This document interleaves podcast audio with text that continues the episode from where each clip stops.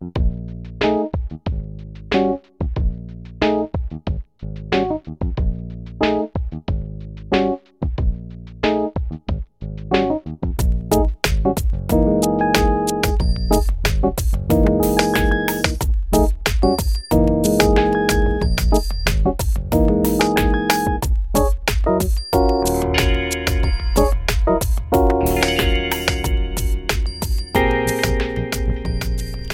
once again on another Crash Course podcast. I, of course, am Matt, I'm John. I am Steve. and welcome to another week of awesomeness. Um, I want to thank again our guest last week, Katie Delaney, who uh, brought us questionable music choice, but some one of the great most, personality. Yeah, one of the most entertaining discussions I've had in a it while. for yeah. the backloggers. I mean, come now.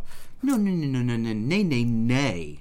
We can assume at this point. You're not John point, Pinette. I say nay, nay. We, we, we can assume at this point that they've heard the previous episode because who would just be like, oh, this is the newest episode. Let me get it. Yeah, into who would it. just no, no, no. stumble upon There's- us, which is exactly what we want out of our fans. Who they would do have that? to do research first. At least warm themselves up to such such such rising meteoric content. What? I don't know. I just it, it got away from Meteoric. me. Meteoric. Meteoric. It's a word. Don't Yeah, no, I know. I know. It's, it's curious. Yeah. Well, full of curious word choices today, on air and off. Yeah. Yeah, I I don't know. Um, What shall we doctor now, Matt? uh, yeah, okay. A word choice that's common to everybody but you, Grandpa. No, that's weird. It's really old. I forget the Grandpa should know context in which he used it now. What was it? Oh, I to doctor your coffee. Yes. Okay, comment if you feel that's weird, all listeners, to doctor your coffee. But also comment if you don't feel it's weird, all listeners. All right, it's out there. It's on. It's out there. It's on it is now. on. Full on And- internet and, battle. And, and pretty much what we're Me saying is the two listeners, Heather and Knockjaw, please comment. Yeah. Because that's pretty much what we're saying at this Well, there's mysterious Mark H. oh, there is Mysterious Mark H as well. Mark Don't want to leave yes. him out. Um, Which which of our egos will you flatter? Exactly right. Um, I do want to give a shout out to um, this past weekend as we are recording. I had done DJing and sound for the Nerdlesque Festival all weekend, the International Nerdlesque Festival. It was the second annual. Um, and uh, it was a blast. It was a ton of fun. Nasty Canasta actually got a essentially a lifetime achievement award for in Nerdlesque for being a forward-thinking, incredible burlesque performer who takes nerdiness to a new level. She did her text adventure act where it's video screens projected, all the sound comes from the video, and it's literally a DOS text adventure game with Microsoft Sam saying the text. Like you are in a room, there are there is an audience. You are wearing a feathery thing, blah blah blah, and like she tries to t- to strip, but she can't do certain things. Or tries to pick up stuff, but she's holding other things and it won't let you. Because in the old text adventure games, like if you were holding stuff and you tried to pick something else up, it says you can't do that. You're holding something, or you have no free hand. Go north. There is no north to go to. right. Go south. There is no south to go to. go west. You are eaten by a grue. Yeah. Always a grue. There's always, a grue. It's always grew. Or How a could there be no south to go to? Well, th- sometimes there's no. Unless you're on, directional. on the pole, then then that is very accurate. You needed pen and paper to play a computer game. It was ridiculous. So anyway, she didn't act based on that. There were some other great ones. There were Mad Max themed. Um, Wh- which Mad Max? Like original the newest Thunderdome one. Fury. It was it was a group of women as Fur, Fur, Furiosa and her femmes, and they did a whole act where they took over the stage. that was a really good movie. Still haven't seen it. It was it was a, it was the most actiony of action movies and beautifully shot. But anyway, shot. it was a two day festival. Um, actually, I think it might have been three days altogether, but there was two evening shows on Friday and Saturday night. There were burlesque classes during the day at Beauty Bar, which I DJ'd as well. Um, and uh, it was a lot of fun. It was very cool. Um, from the mad genius of Lefty Lucy. Um, also, shout out to Sarah Tops, who's a producer as well. There were a ton of producers that I'm not remembering the names of off the top of my head, uh, but I will try Iris Explosion, Liberty Rose, Danger Doll, possible future guests as well. And yeah, so um, I want to thank them for giving me the opportunity to be a part of the festival and um, definitely go check it out next year. They're already starting to plan for next year, so.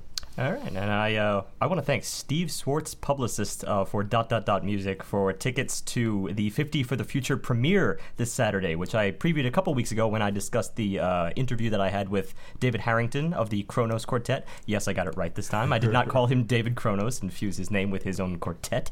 Uh, but yeah, the 50 for the Future premiere. This was the very first in a line of concerts we'll be getting for the next five years, where essentially five men, five women each year will be nominated or at least have submitted a piece to uh, the Kronos Quartet for it to be performed and premiered and then put into sheet music. Well, obviously it's already in sheet music, otherwise they couldn't actually perform it, but it will be placed online, available to the public for free for high schools to discuss, for colleges to discuss. They will actually be rated uh, circa 2020.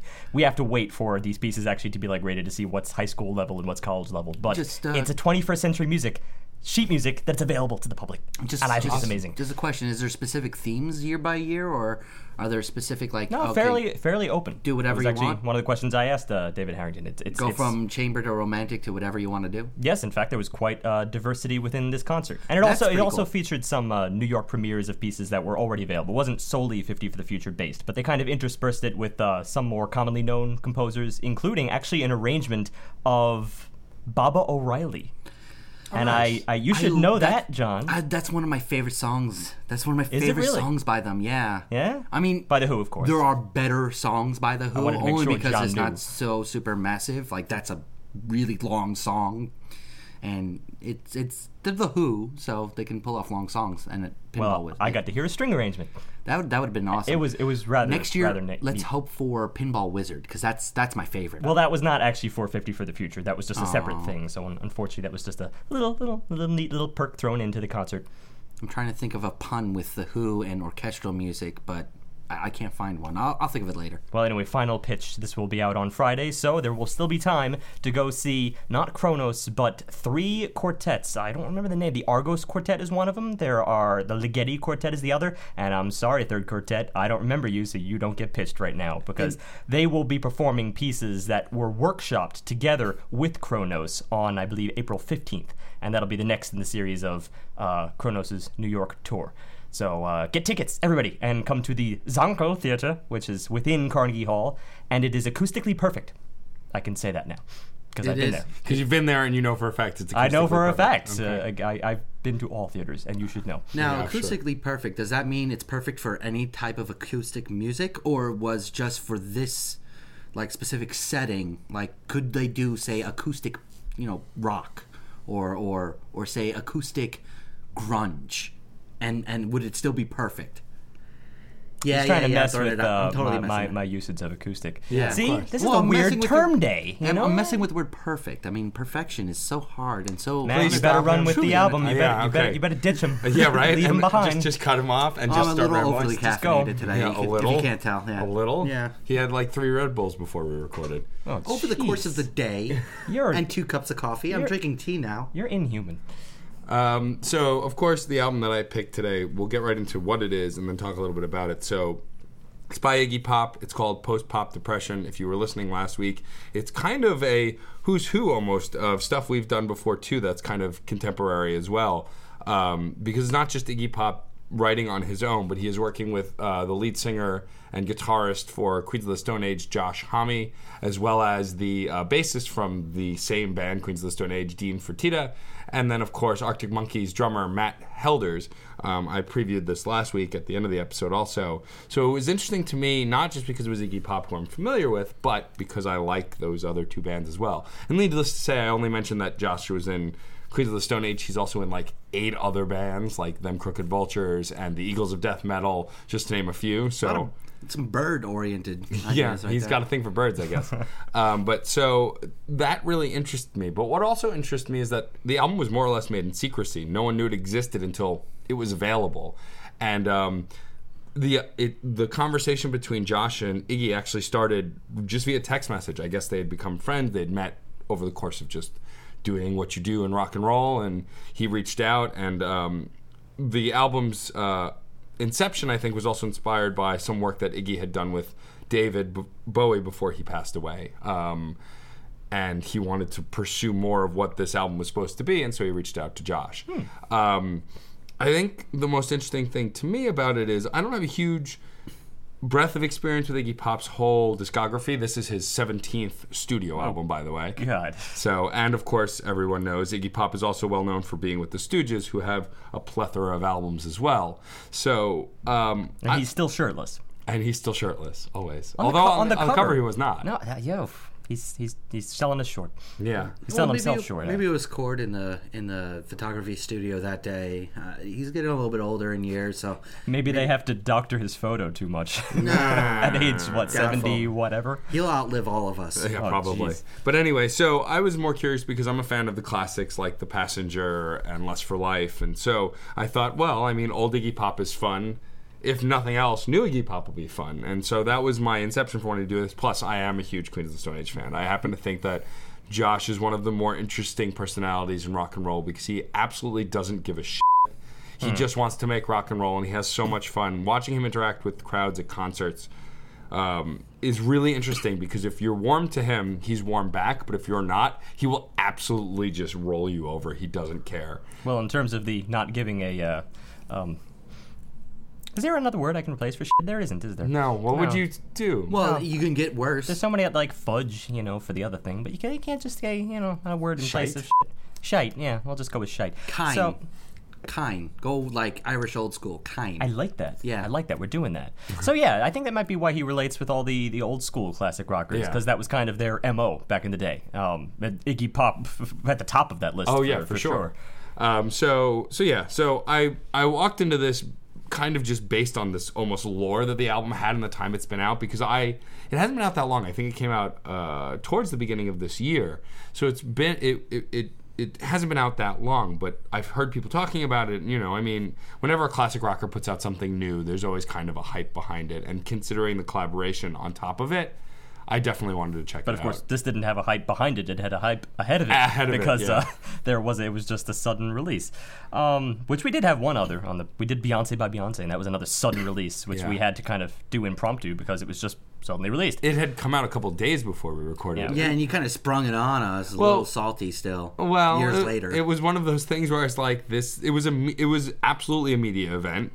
Beyonce is one of the most well-known singers right now, especially in pop, if not period. And this was something she released behind the backs of the record studio. Like she did it with Jay Z, and that was about it. Like and and whatever guests were featured on it. Like there was no knowledge of it, and so that was really interesting to me because that doesn't really happen a lot, especially from really big stars to go behind your record label to do something that's fiercely independent, at least in theory, if nothing else, because of what you typically do.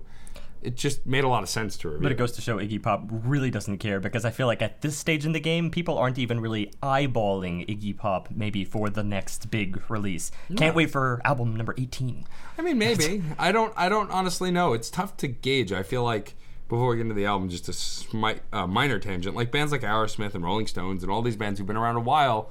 I feel like it can go either way. You have the devoted fans who are hanging on every word, and then the fans who are like, "Well, nah, they're around. They'll put out something else." You know. I think it kind of go either way. That's true. I don't want to diminish the Iggy Pop fan base at this point. It's just uh, it, it was very interesting because it's he's not a, an artist I had heard from recently and never would have known that he was still making music. yeah, his last album was only 2013, so it wasn't that long ago. So he's uh he's still going, and let's see what he's got to say. In Break into your heart. there we are. So this is track one, and uh, I don't even know how to start describing this. So the instrumentation here, I mean, is v- kind of very basic, ro- as basic rock and roll as you can kind of get. But with a twist, because I feel like he's trying to snake charm you in a way. A little like bit. you have kind of a, a synth doubling with a guitar, or it feels like it's Mm-hmm. maybe one guitars or two, or at least one is very distorted, and I believe that's uh, the synth. But they're split between each ear, and it's a very direct message, but it's also kind of hazy. It's hinting at major going up and then minor going down. It creates kind of a Middle Eastern feel, just just a little bit. But ultimately, I think it's really the words that have this charming effect. I'm gonna break into your heart. I'm gonna crawl under your skin. I'm gonna break into your heart and follow till I see where you begin. This was where I just I just couldn't get on board with this track because Lyrics notwithstanding. Eh, lyrics notwithstanding, it's the vocals that really throw me for a loop, and it's mostly because of something I haven't really got to complain about in a very long time, and that is the toy mic reverberation that seems to be going on with his vocal. Yeah, work. that is a curious choice, isn't it? it's it's a it's a little bit too echo, a little bit too hollow, and it it really does de-impact what's being said. It, does- it does a lot to, to stifle it, to really push it down and and let things trail off. But what's being said here needs to be forceful. I'm going to break into your heart. This is an affirmation, but he's not doing it in such a way as to feel like an affirmation. It feels wishy washy. It feels like I kind of want to do this. Meanwhile, he, I mean, just a But it does add to the snake charming effect. I feel like you kind of have to have a little bit of a softer approach.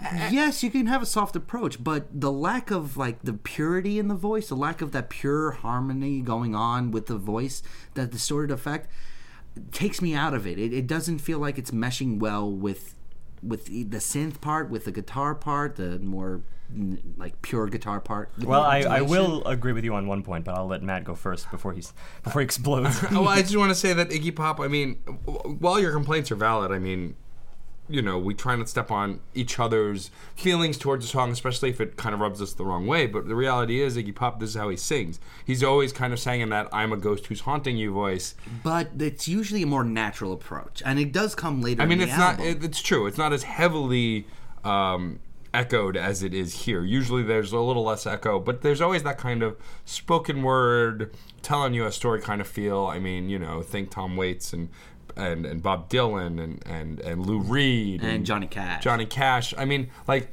a lot of these artists who, at different points in the career, very much did very storytelling, very matter of fact singing, very deep kind of stuff. And so, you know, it's not super foreign, especially for Iggy Pop. But I I do agree that it was too much here.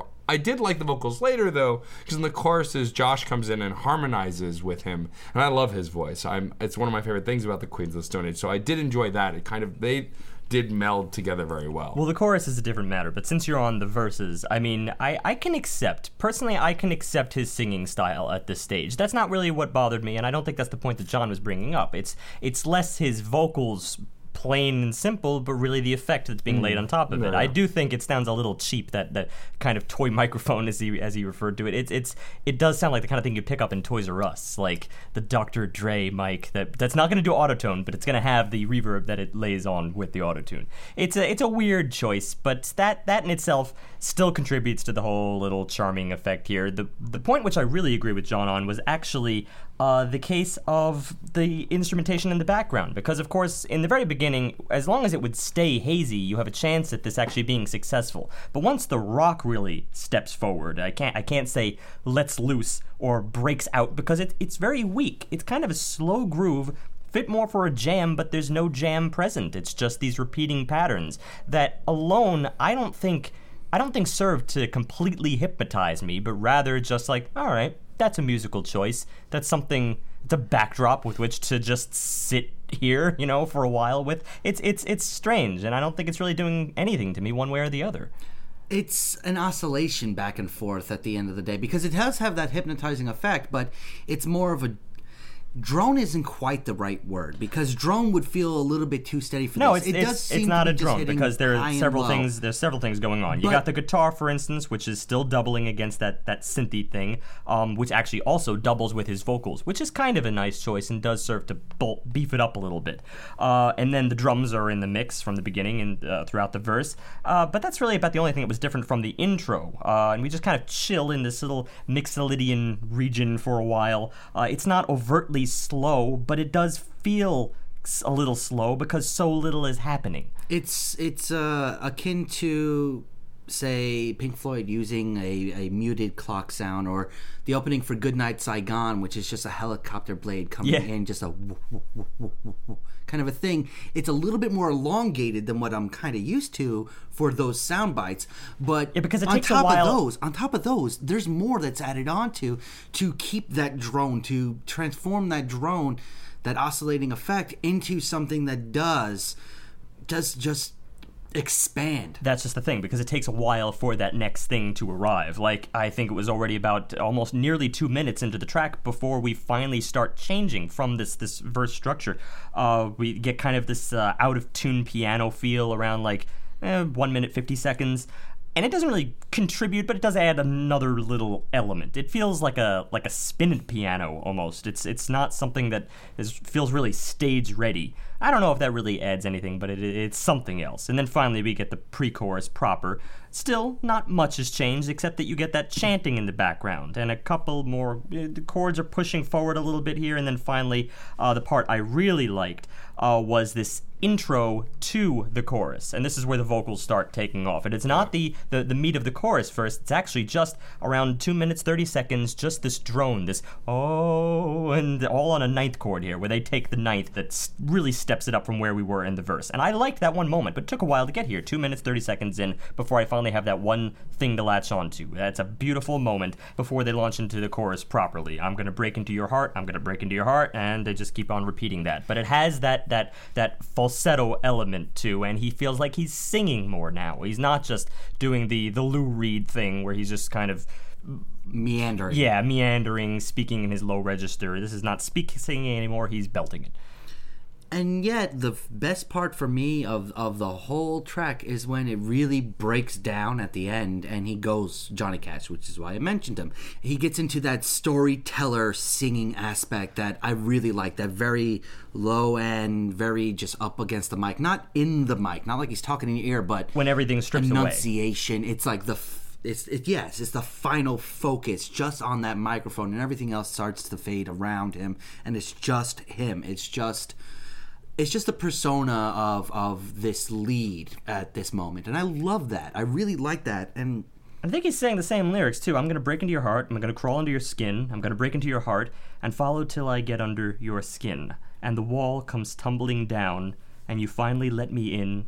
I'll break into your heart. Kind of just that that slips away at the tail end there. Um, yeah, that was a curious choice, and I did feel Johnny Cash really heavily in this one moment because the mixing has so suddenly changed. You're right. You don't have the the toy microphone anymore. It, it's just him closely on the microphone with very little layering going on.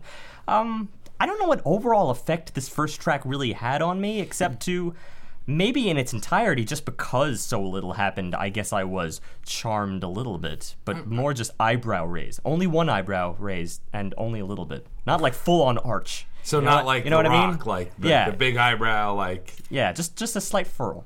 just a fur. A furl.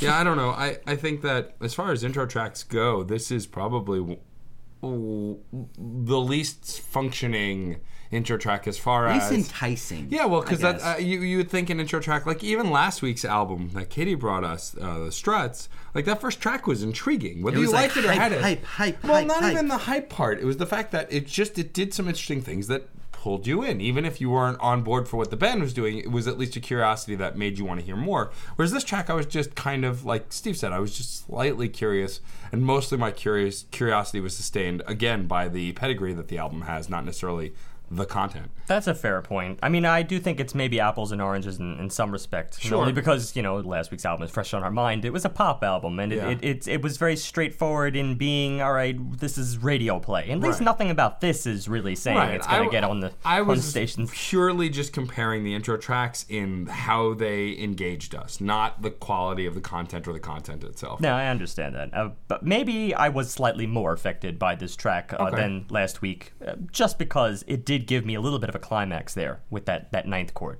I thought it was particularly beautiful and it set me up very well for a chorus. And I it, it made the chorus seem more substantive than any of the choruses did last week. So that was that was the big difference as of this point. But then uh, we go to track two, Gardenia, which is interesting because this actually is probably one of the only tracks in this entire album which I would say kind of does fall under the radio play vibe. Mm-hmm. There's something very, it just kind of erupts. It has a lot, a, not a lot more energy than the last track, but probably mo- more energy more than most tracks. It seems more upbeat for it's sure. an indie rock track. Well, it's not just an indie rock track. I mean, indie rock I would have In the beginning. expected In the in the beginning. beginning, yes, but I would have expected the especially the guitar, but everything to be a little bit more, you know, playful. Well, it speaks to the to the characters that are present. Obviously, we have Queens of the Stone Age and, and Arctic Monkeys, who I generally just loosely lump into the field of indie rock because uh, it's as good a place as any for them to be. Um, it's it's pop, but it's also it affords them some some freedom, uh, and and there is some freedom to be had here following this opening uh, segment, which is a little bit of a, a wall noise. It's just kind of just straight on strumming, and then we get the bass in the background, which once everything else strips away and you don't have that wall noise anymore, the bass kind of stands on its own. And I thought this was a pretty neat choice, but only for a while because it's like a lone wanderer. It doesn't have any friends. It doesn't have anything to, to attach itself to Mm-hmm. apart from his voice, which at this part at, at this point in the album, i- he's completely devolved even beyond like the Lou Reed. We're talking more like a drunk Dean Martin at this point. He's just he's just meandering around down there. Dean Martin at, at his drunkest, in fact, and and all you have b- apart from that is just these guitar accents that just kind of barely frame the bass a little bit, but otherwise the bass is easily the most interesting part. but it's only interesting. It only captures my attention for 30 seconds. And this track has a lot more than 30 seconds going for it, and the bass doesn't change. Or if it does shift, it shifts so subtly over such a long period of time that after a while it becomes the drone that I didn't want to use in the first track. I, this is this is just a drone of the percussion. It is the thing that and I have most to relate with for the duration of the verse. Um, and also, I remember Matt, you you you had a different take on the vocals because I, I I think you said it. He's it sounded like he was emulating David Bowie to some a extent. little bit. I, I would say that the way he was lilting and the way the style in which he was singing. Which is Di- funny because I said a drunk Dean Martin and you mentioned David Bowie, but it's like a really weak David Bowie. Well, it's not even a matter of strength. I think it's just stylistically the way he was pronouncing and, and speaking. It was just the cadence itself. Reminded me of David Bowie on some of his tracks, the way he would kind of speak and then sing out a little bit. Actually, he this did a bit of that. This one really reminded me of The Passenger. It, it did feel like it was that that far back. It- it- he uh. was using his, as, I, I don't know the way to term it, but his ghost voice, his kind of vibrating after effect that he throws I mean, at this, the end of phrases. The the storytelling vibe here was for sure there, and there wasn't as much heavy echo reverb as the first track, which was great as well. I also see more the the David Bowie thing maybe in the chorus because Yes. also there Well, there's, that's a, there's a where I really falsetto there's a falsetto that is added um, uh, in the background and maybe the combination of the two give off more of a Bowie vibe but also the yeah you're right the cadence of the melody itself made the chorus feel much more much warmer than than the verse and I, I, I at least I liked this as a as a place to be I could sit here for a while But um, no, no, no. I can't. But No? Not the that- chorus? No, Didn't no, do no, anything no. for you? It's it's too buzzy. It's too. I I don't know how else to describe it. It feels a little bit too aimless. Like, yeah, you could sit here, but you're gonna be sitting here not really doing much of anything. That's that's the whole thing. There's there's not a whole lot going on here. There's not a whole lot of of highs or lows or anything like that. well it's all just, he it's wants sort to of do is tell shift. Gardenia what to do tonight Yeah, and that's that's the extent of it. And two repetitions of that, cut, go to the next verse, go to the next chorus. It- two okay, repetitions of that. now that bothers me here. Since you brought that up, that is pretty interesting because this really does cycle all the way up to, to three verses. Um, okay, it's not like that's that's out of this world, but it is. It, it, it because there is so much repetition within the riffs themselves, it made it seem like that was just one too many. Um, but it's interesting because they, they they do different things as we go through the motions. But each and every time, I didn't expect it to constantly anchor back, like, oh, more verse, more more content, interesting.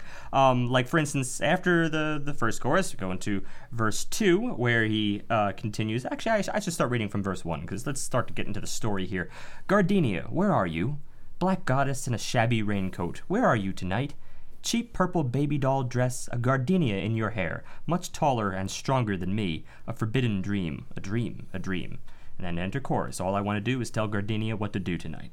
Uh, second verse Gardenia, where are you tonight? The streets were your home. Now where do you roam? Your hourglass ass and your powerful back, your slant devil eyes and the ditch down your spine, deep as, deep as. Enter chorus. All I want to do is tell Gardenia what to do tonight. Um, it's obviously an ode of sorts. But the funny thing is that after that, we have the bridge, and the bridge really starts taking us out to full blown rock at this point. Maybe not. Again, nothing on this on this album is brash, but at the same but at the same time, this does have a guitar solo, and it it, it coexists with some solid bridge material with uh, lyrics. We lay in the darkness, then she turned the lights on. I saw a dangerous habit. When she turned the lights on, there's always a catch in the darkness. When you when you turn the lights on. There's always a catch. Oh well, oh well, oh well. But now in the background here, the guitar not only is it soloing, but it, it's it's it's doing something a little bit more freeform. But it feels as if it is just slightly constrained, as if the it's doing the best it can within this framework of a track, which otherwise is always pivoting back and forth, first chorus, first chorus, and it is allotted. It's it's it's it's uh, 20 seconds of fame here, and it's trying to steal the spotlight in, in some sense. And I almost wish the vocals weren't there because I'm more interested in this guitar at this point. I wish it was just developing. But uh, it's rare for me to find uh, a track where these two things would coexist, where you just have the solo over the bridge and both are equally important. And I think it made each portion less important. I don't think either one took the spotlight, and that was the problem. Yeah, it muddied the water, and I would have enjoyed that guitar. And this, you're right. It's the first time it feels like it's less constrained, not unrestrained and allowed to run rampant and free and everything. like. Blurred by the vocals, I would say. Yeah, it's the first time though that that I'm not gonna say it's just a little bit too even of with that oscillation back and forth, sticking with the theme and going with it. It's the first time we're getting solo. I want more of that, and it takes a long time on this album for You want more, more of, of, that. of what? Of the solo, of instrumentation, That's of just the breaking thing. free. Once it ends, we finally get our third verse here, and the, the only difference, the only bit difference I noticed with the third verse is that his vocals now are a, a little bit looser. Now he's really just speaking, and he's very. It feels like there's been some degradation, but it's been subtle, considering that you know I, I feel like I've almost forgotten the first verse at this point. But by the time we got to the end, it's really just seems like it's degraded. Alone in a cheapo motel by the highway to hell, America's greatest living poet was ogling you all night. You should be wearing the finest gown, but here you are now gas, food, lodging, poverty, misery, and gardenia. You could be burned at the stake for all your mistakes, mistakes, mistakes. And then final chorus. It's it there seems to be obviously some degradation even just in the course of the story here because it seemed as if she was on a pedestal, Gardenia. Well, Right. put a gardenia in your hair, but I, I take it as the as the name, Gardenia. Right. And then by the end, it's like a cheap object. That's that's what it, it this has come down to, and his vocals reflect that at least. So there's the theme for a song. For a song. I don't know if you have any opinions on it. I, I'm just kind of along for the ride at this point. Well, I think I am too. We can uh, move on to track three American Valhalla. So, this song.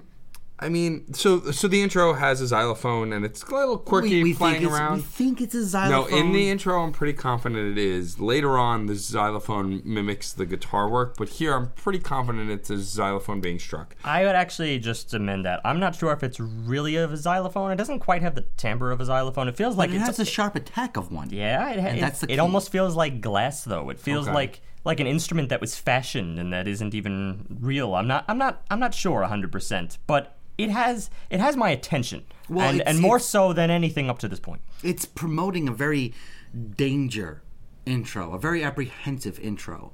Uh, at least in my ears, because it's it's something akin to a real old school feel of introduction to a film or to a theme or to a just at least a scene oh, work. Oh, I don't take it that way at all. I actually thought that maybe there was something even a little bit like ancient, maybe East Asian, like some, because of the fact that the instrument sounded almost foreign to me. Like it's not, it doesn't feel xylophony enough for me to feel like I'm in a comfortable place. It's it's it's something separate and has a very simple pattern. It feels simple enough to be like a kind of ancient rhythmic pattern, and it's delicate, almost cutesy. I don't feel any danger at all with this. Uh, I mean, I like though that this kind of really quirky intro leads to a deep bass sound that kind of pulls then the rest of the instrumentation in. It it kind of evolves into a fairly straightforward rock song, but at least the intro was doing something a little interesting that made me curious. and it was a very compelling bass groove. Um, it is repetitive; it's all mostly octaves, but it, there's something about it that actually is breaching into catchy, which I've been waiting for and haven't had yet. I I agree wholeheartedly. I wanted more flair in the bass. I wanted the bass to have a little bit more attention thrown its way. I guess, just just to get a little more movement in what it was doing. It's mainly the rhythm. It's just this one, two, and three, four, and one, two, and three, with those exact accents. It, it that's something that at least May, you know what? Maybe if you're just looking at the bass, maybe there's where the danger lies, just a little, just a little, and I'll agree with that much. But then when you contrast that with that high pitched sound of the instrument that sounds like a xylophone, probably isn't. I don't know. Um, could be kalimba. Who knows? Maybe it's that finger piano thing. Never know. And actually, no, I'm I'm on board with this. It might be that. Maybe, I'm on board. maybe because we heard one recently. we don't hear one a lot, but uh, that contrasts with it to make it to kind of dispel all the danger that I would otherwise feel within the bass. And after that, I I feel like this is the setup for a really great funk riff, but it doesn't quite do that. No, it never really culminates that way. When the vocals step in and have the paralleling kalimba, xylophone, what undergoes in this part is a reverb or a doubling. We think it might be a combination of the, the- our first xylophone with a guitar. It's it's hard to detect because they seem to be so t- tightly knit that you still have that high attack at the beginning, but that that drone, that that reverb, that that toy mic again on the instrumentation itself instead of the vocals. I I'm think it was just- really not on board with this. I think it was just the doubling itself that was um, that, that I I actually am going to disagree there. I think I kind of liked, but it's not it's not funk. It's just another another element that serves to double the vocals, which is a curious choice because you don't. I'm not getting that a lot lately. Like just hearing instruments that are flat out traveling with the vocals throughout the entire melody. That's something very specific to this album right here, and they've repeated it on, on several songs in a row in, in various intervals. But I actually liked the fusion between, uh, we're going to call it Instrument X, okay? Yeah. Instrument X plus the guitar plus the vocals. I, I'm I'm back to the hypnotized state. Sure, it's not funky, but it, it is hypnotizing me. And and there was a really great moment within all this, and it was a specific chord change. Because up until now, it, it had mostly been E minor, just uh, existing in E minor for a while within this one, two, and three, and one. And then we change it up to C major. All right that's curious. And then from there, we go to A major, completely outside of the scale now. Uh, but within this, we have a really cool suspension. The uh, the guitar actually travels up from that C sharp, inherent in the A major, travels up to the D, and suspends that D as we go back down to the E, which forms the seventh. And I thought that was a really great return back to the the the little strut that this this track started us with. And and you know what? That is six. Maybe it's not hypnotizing me, but it's successfully putting me in a place. I mean, I felt more engaged by this song than the previous tracks for sure. And I agree with Steve. I think that the doubling that the instrumentation is doing with the vocals is just something cool that hadn't been happening before, and I like it. I also like Iggy Pop's voice for the, that very reason. That when it blends with instrumentation, it has a really cool effect, and that kind of ghostly, echoey And that's- sound. that's just serendipity. me- yeah, it melds really well. I I just can't get on board with the verses, but the chorus, the chorus work that's going on here is a different beast in my eyes, because now we're getting guitar work and percussion work that actually is changing. That really is undergoing some nice movement in it to complement the vocals. Well, I'm really not on board. I'm never going to be on board with that uh, with instrument X. But when instrument X kind of takes a step back and doesn't have the vocals in mind, when it's the guitar that's supporting it, when it's the percussion that's supporting it, that I'm on board with, and that I'm really enjoying. It's just an interesting instrument to hate. I mean, it, it's I'm so not- no, no, it's I so don't hate the delicate and harmless. at the at the end of the day, I'm not hating the instrument. I don't like the effect it's having on the vocals, and that's the root of my problem right there. All right, agree to disagree on that point.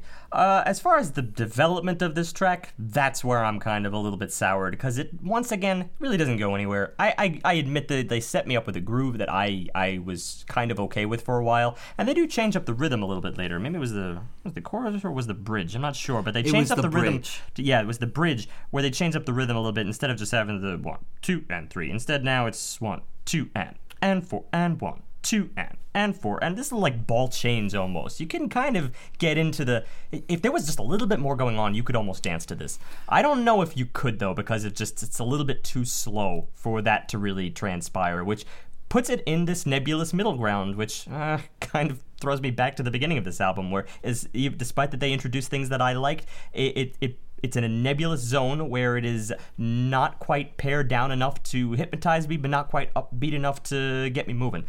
That's, that was the overall effect by the end of the track. Yes, actually, no. That's a that's a really interesting way of putting it. But I believe the bridge, the bridge itself, was high enough to be danceable. It was enough to be danceable, especially with the the way the guitar was cutting, the way it was it was it was really attacking its notes was a really nice contrast to what the percussion was doing and what the bass was Well, I'll tell you what. We'll compromise. We'll sit down and we'll kind of move in our chair. Yeah, yeah. I'm- Okay, yeah, no, I'm doing that right, right, now. we're sure. doing that. Let's look at the lyrics here because uh, this is actually the first time I was kind of intrigued that there was some some overarching message at play. I have no plans, I have no debts. The mind is not the carefree set. I'm looking for American Valhalla, so if it passes by, give me a holler, please. I've shot my gun, I've used my knife. This hasn't been an easy life. I'm hoping for American Valhalla, but if I have outlived my use, please drink my juice. Innocence. It's so hard to figure out. Innocence. So hard to figure out. I don't know. I don't know. I don't know. It's so hard to figure out. Where is American Valhalla? Death is the pill that's tough to swallow. Is there anybody in there? Who do I have to kill? I'm not the man with everything. I've nothing but my name. And interesting, I, I want to cut away here because I've nothing but my name is actually the line that comes back at the tail end of the song, which is the final note that he leaves us on, where he everything strips, everything strips away completely, and and it kind of actually kind of fades. It doesn't cut out immediately. Right. It fades sort of ominously, and all you're left with is once again his vocals alone, but this time more harrowed. I've nothing but my name. I'm nothing but my name. That's it. And and there's no echo, no nothing. It's just his voice. Once again, that Johnny Cash movement of up close, personal, into the mic, pure enunciation. It's just a very intimate moment. It was very interesting. It felt the most real of any of the lyrics we'd gotten thus far because of how close to the mic he gets and how there's nothing there but his voice, kind of almost in a bearing your soul kind of a way. And, That's on- and only no, no. because I skipped it, I want to throw in the last lines of the bridge there. Lowly, lowly deeds that no one sees. Lowly deeds that no one sees. Uh, this is a. This is a. I think this is a man looking back on his life and feeling somewhat unfulfilled. I don't know. That said, I'm still confused as to what American Valhalla is and what he's actually seeking because there's there's some back and forth with with what Valhalla already is in ancient mythos and what he's kind of making it out to be. He seems I to be suggest- merging the two together. Like there's some nobility and some like like martial warfare kind of idea going on, and then also dirty deeds done dirt cheap kind of an idea. I- It's, it's back and forth, and I'm I'm confused. I'd, I'd suggest that we're back to more of a blurry face situation, uh, referencing episode 168, 21 Pilots Blurry Face, where it's more of a meta look at your own art. And this is specifically, this time, from the perspective of, of a pop rock musician, especially one of the era in which Iggy Pop grew up in. Um, it's, I think American Valhalla is the ultimate destination for the pop musician. Once that, if I have, as he said earlier, if I have outlived my use, please drink my juice. A kind of just like, well, throw in the towel because that, that's the old joke. Of course, pop musicians have their 15 minutes of fame. Uh, in the case of Iggy Pop, he had quite a longer span of fame than that. Than that, but still, eventually, it does kind of dwindle and end. And hell, even if you have a wonderful career, eventually you're gonna die. That's the best case scenario. And and then you have a legacy. And I think that there, right, the legacy is American Valhalla. The way we revere bygone musicians bygone pop musicians and they're what they've imparted. I, I I know that's like kind of a, a tall order, but it sounds I mean, like that's what he's not, angling for. I I don't think that this song is so unbelievable. that's what that- every artist wants. I don't think it's a, You a did tall me. order at all. That was me. You totally channeled me right there to go full full explanation on that one. And very good. I like that. Round of applause for that one. No, that that makes complete sense. that sounds now. so demeaning. No, no, I, I- that I think makes this is complete. I fairly like that. intuitive, I like that. It works good. like some of the BS you've pulled. hey, hey, but sometimes sometimes I'm right. all right, we'll keep it. We'll keep it civil. Well, I, I appreciate that we got intuitive with that, considering we are not going to at the next track. Oh, Four is called "In the Lobby," and so this is this is a song where uh, well I, all right i don't want to be harsh on it to, to begin with because the, the guitar in the intro here is very playful in a way that we haven't really heard before. We're, we're getting to watch the guitarist kind of step outside himself a bit and play with some notes and, and have an interesting flow although it does loop on itself it's not as steady as previous guitar lines had been But let's talk about the most important thing here, and that's the overall atmosphere. Apart from just, yeah, it being a, definitely a more interesting guitar line, this is the first real throwback I think I've, mm-hmm. I've heard on this album. Because to be honest, I think Iggy Pop's music so far is aging pretty well. Like, I, I at least as far as this album is concerned, whatever you have to say about choices and art, artistic discretion and quality and nitpicking here and there, it does feel like a, an album that could have existed anywhere within the last 40 years, namely Sure. this year or 1970, whatever. But this track, this track is different. This track is a straight up throwback. I feel like I'm in Woodstock at this point. it feels it feels so underproduced, and that's why I specifically say Woodstock because there's a lot a live feel to this to this track almost. Um, and and I, I I don't really know how to take that yet. Interestingly, and John pointed this out. He was good enough to kind of break down this track into more of an A B C structure, uh, because I I can't really see any one section as being prominent enough to be the chorus. Although I'm sure that's probably uh, uh, the C section. But let's start off with the A section. Um, A section is is what I describe. It's more it's more just straight up Woodstock, but then we kind of kick it up with uh with B. Um, let's look at the lyrics specifically. In the A, breaking the chain in the lobby, an ocean of bodies, and then there's me, and I hope I'm not losing my life tonight. And all everything picks up. The drums really get going for for this this B section, and it's all about the hang, and it's all about the crowd that hangs, and it's all about the hook. Again, seeming to, to identify the the almost cliched components of what composes the pop song.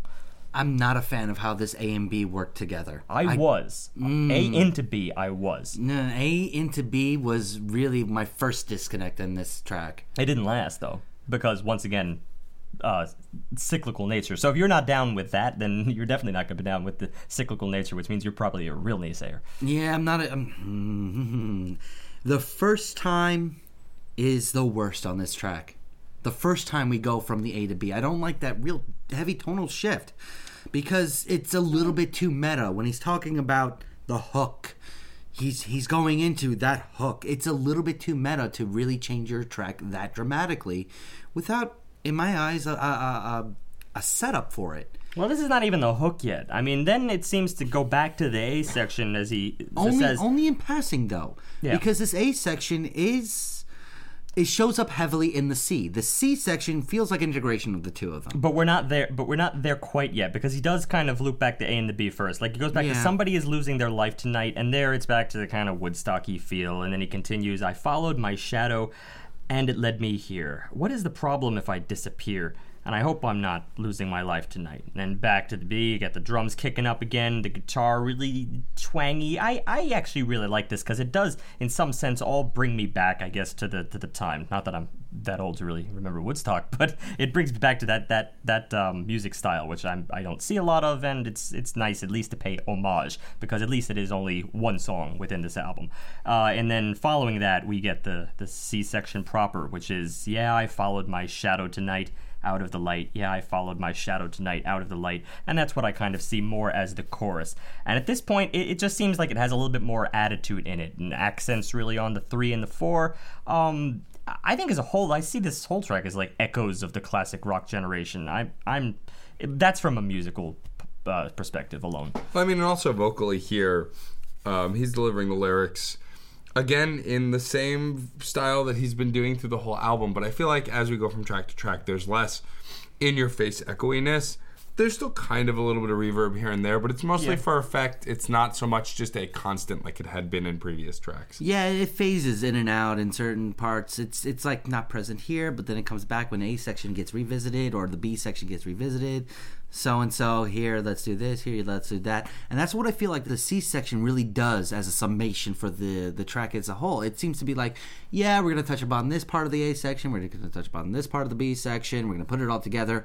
I don't like dislike these transitions from the b to c or from the c back to a that it goes That into is so strange. You're in the exact opposite from me. Like I, I it- literally the first A into that B, I was like, all right, ooh, like this, like this uh, kind of rolling drum pattern. I, I, I dig this. It, it's, it feels like it's ramped up the energy, and I was like ready for something else. But then they kind of just play around with it a little. I don't didn't really feel much of anything within the the C section, and then when we go back to the A, I feel like this is identical. I've already heard this. This is not introducing anything new.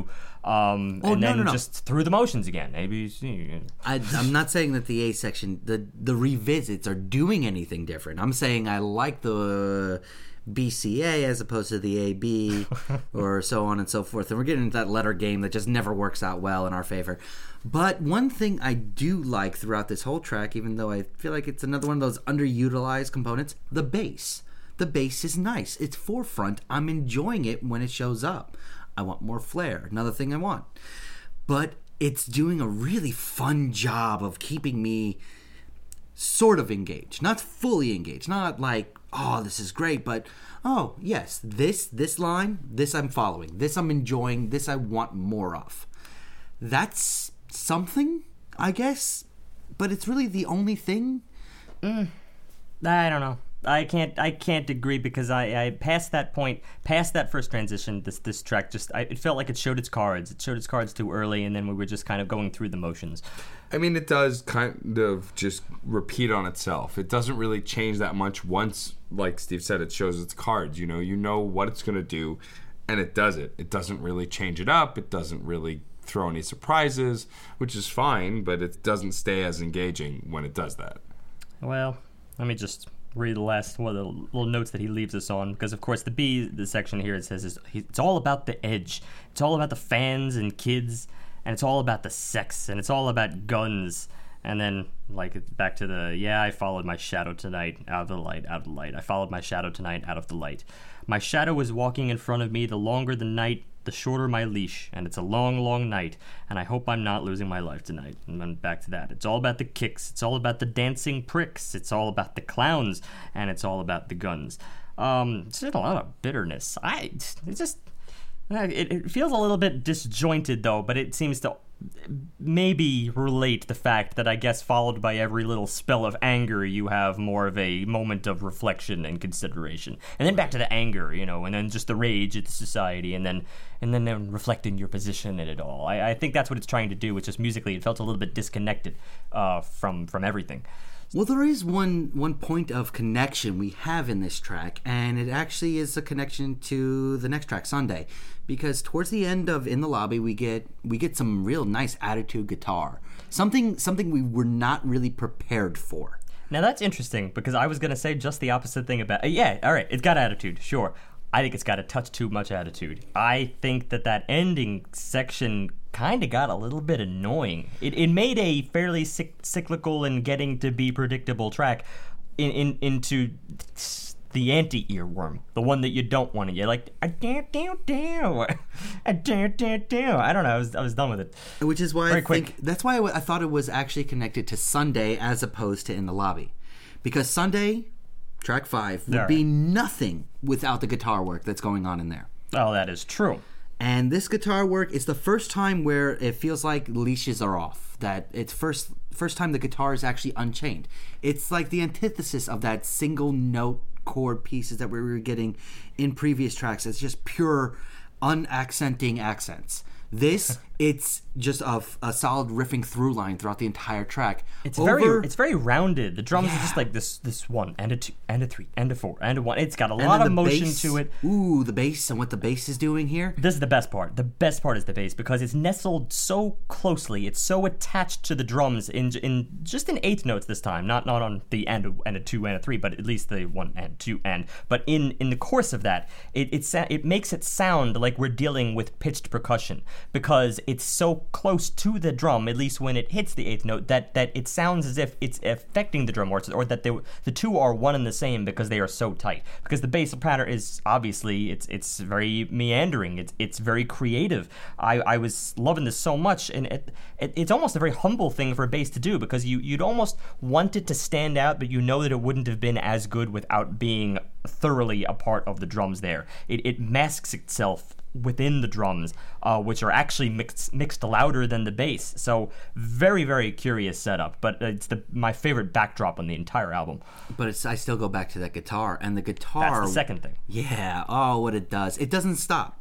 Uh, and well- that's that's one of my favorite parts. The vocals step in, but, But the let's not say that in, doesn't in- stop. let's not say that as if to imply that the guitar doesn't stop because it uh, is doing just another riff that is continued. It is it is almost free form throughout the rest of this track. It is it is it is doing its own thing. It seems to be constantly recreating itself, or when it does refer back to a little riff element, then it's always making it anew. This is the essence of comping because it's still not the spotlight. Obviously, the the vocals are the spotlight, and maybe the vocals. Maybe that's the only thing that I was just a little bit. Uh, I I didn't I didn't really care much about it on this track. I didn't. It wasn't a pro. It wasn't a con. They were just there. But I liked the background vocalists because whenever they stepped in, it was like something out of out of like '70s funk, like or background Motown funk.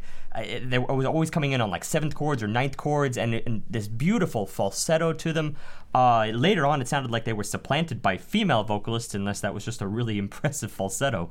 But uh, so many things are coming together in this track. It's it's the most layered track by leagues over everything else. I, I almost couldn't process it. This uh, well, not late on the album, but track five it threw me for a loop. I the only thing I would naysay about this track is I think that the vocals because they didn't really stand out because they didn't seem to be saying anything that stood out either.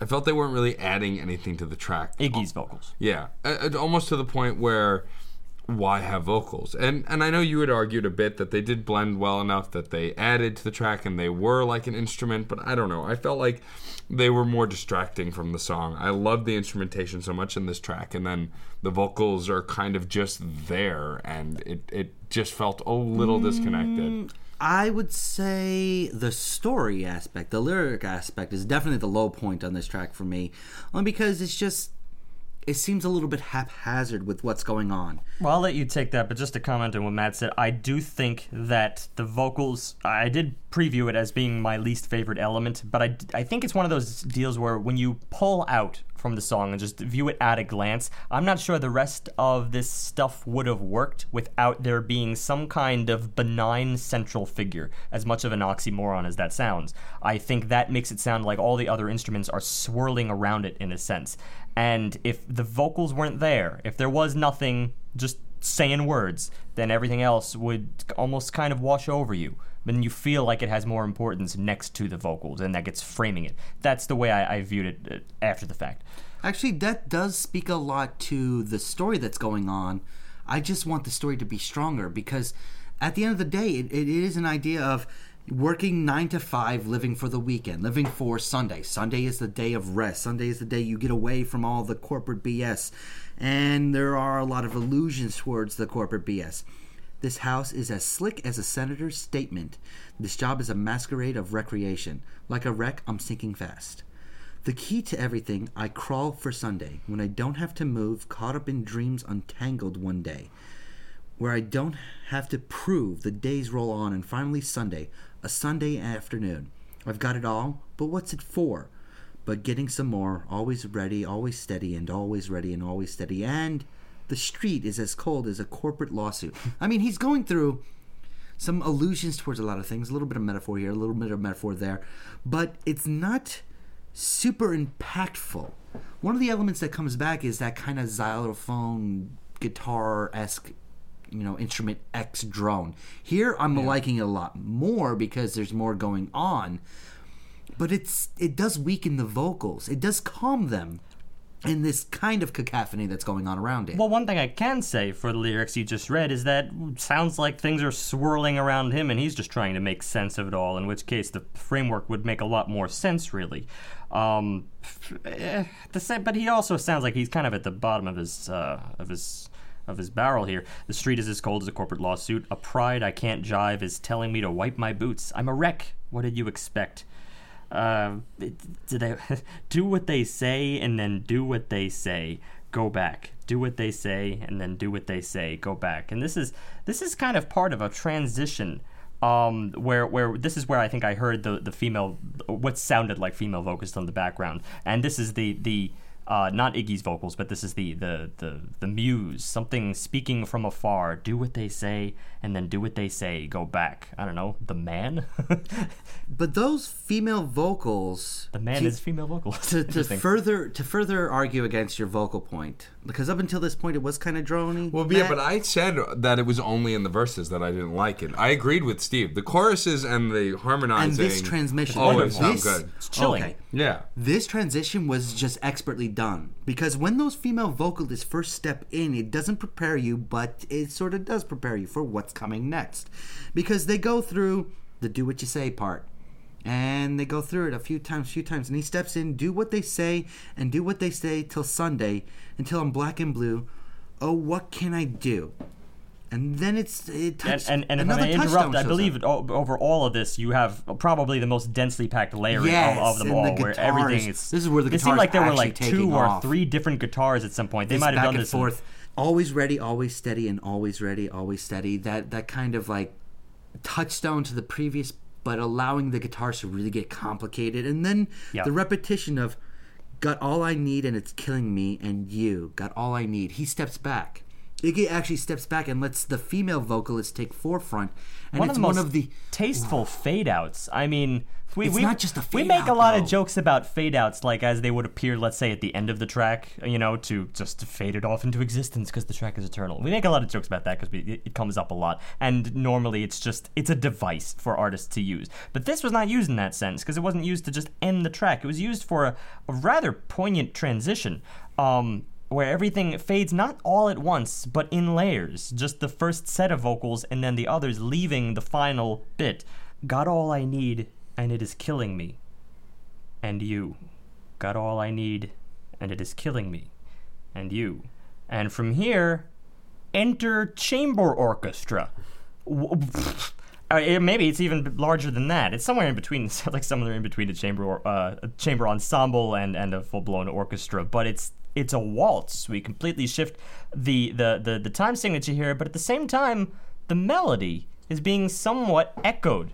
And John was good enough to point that out because I I, I didn't hear it in. in uh, First and foremost, I, I- I just heard like, okay, this mind blowing instrumentation change, but then all of a sudden I realized that it is actually echoing the overall melody, which actually it kind of does bring together. You couldn't have this if, if, if, for instance, you completely edited out Iggy's vocals. You wouldn't have Yeah. had that that callback. well, not even Iggy's vocals. It's the backup female vocals that do it. That final rendition Or the really good falsettos. of yeah, I've got all I need and it's killing me and you is the actual instrumentation of this orchestral piece. Right, that the was- actual piece. I think he was doing it, and then they were doing it, and then and, and then it's the, in it's in the slowdown that those backups were doing as it was winding down. They elongated their phrasing, and it became a waltz right before the orchestra stepped in with a waltz, and it was it was expertly set up because by introducing them less than a minute prior, but giving you a familiar idea with these these backups.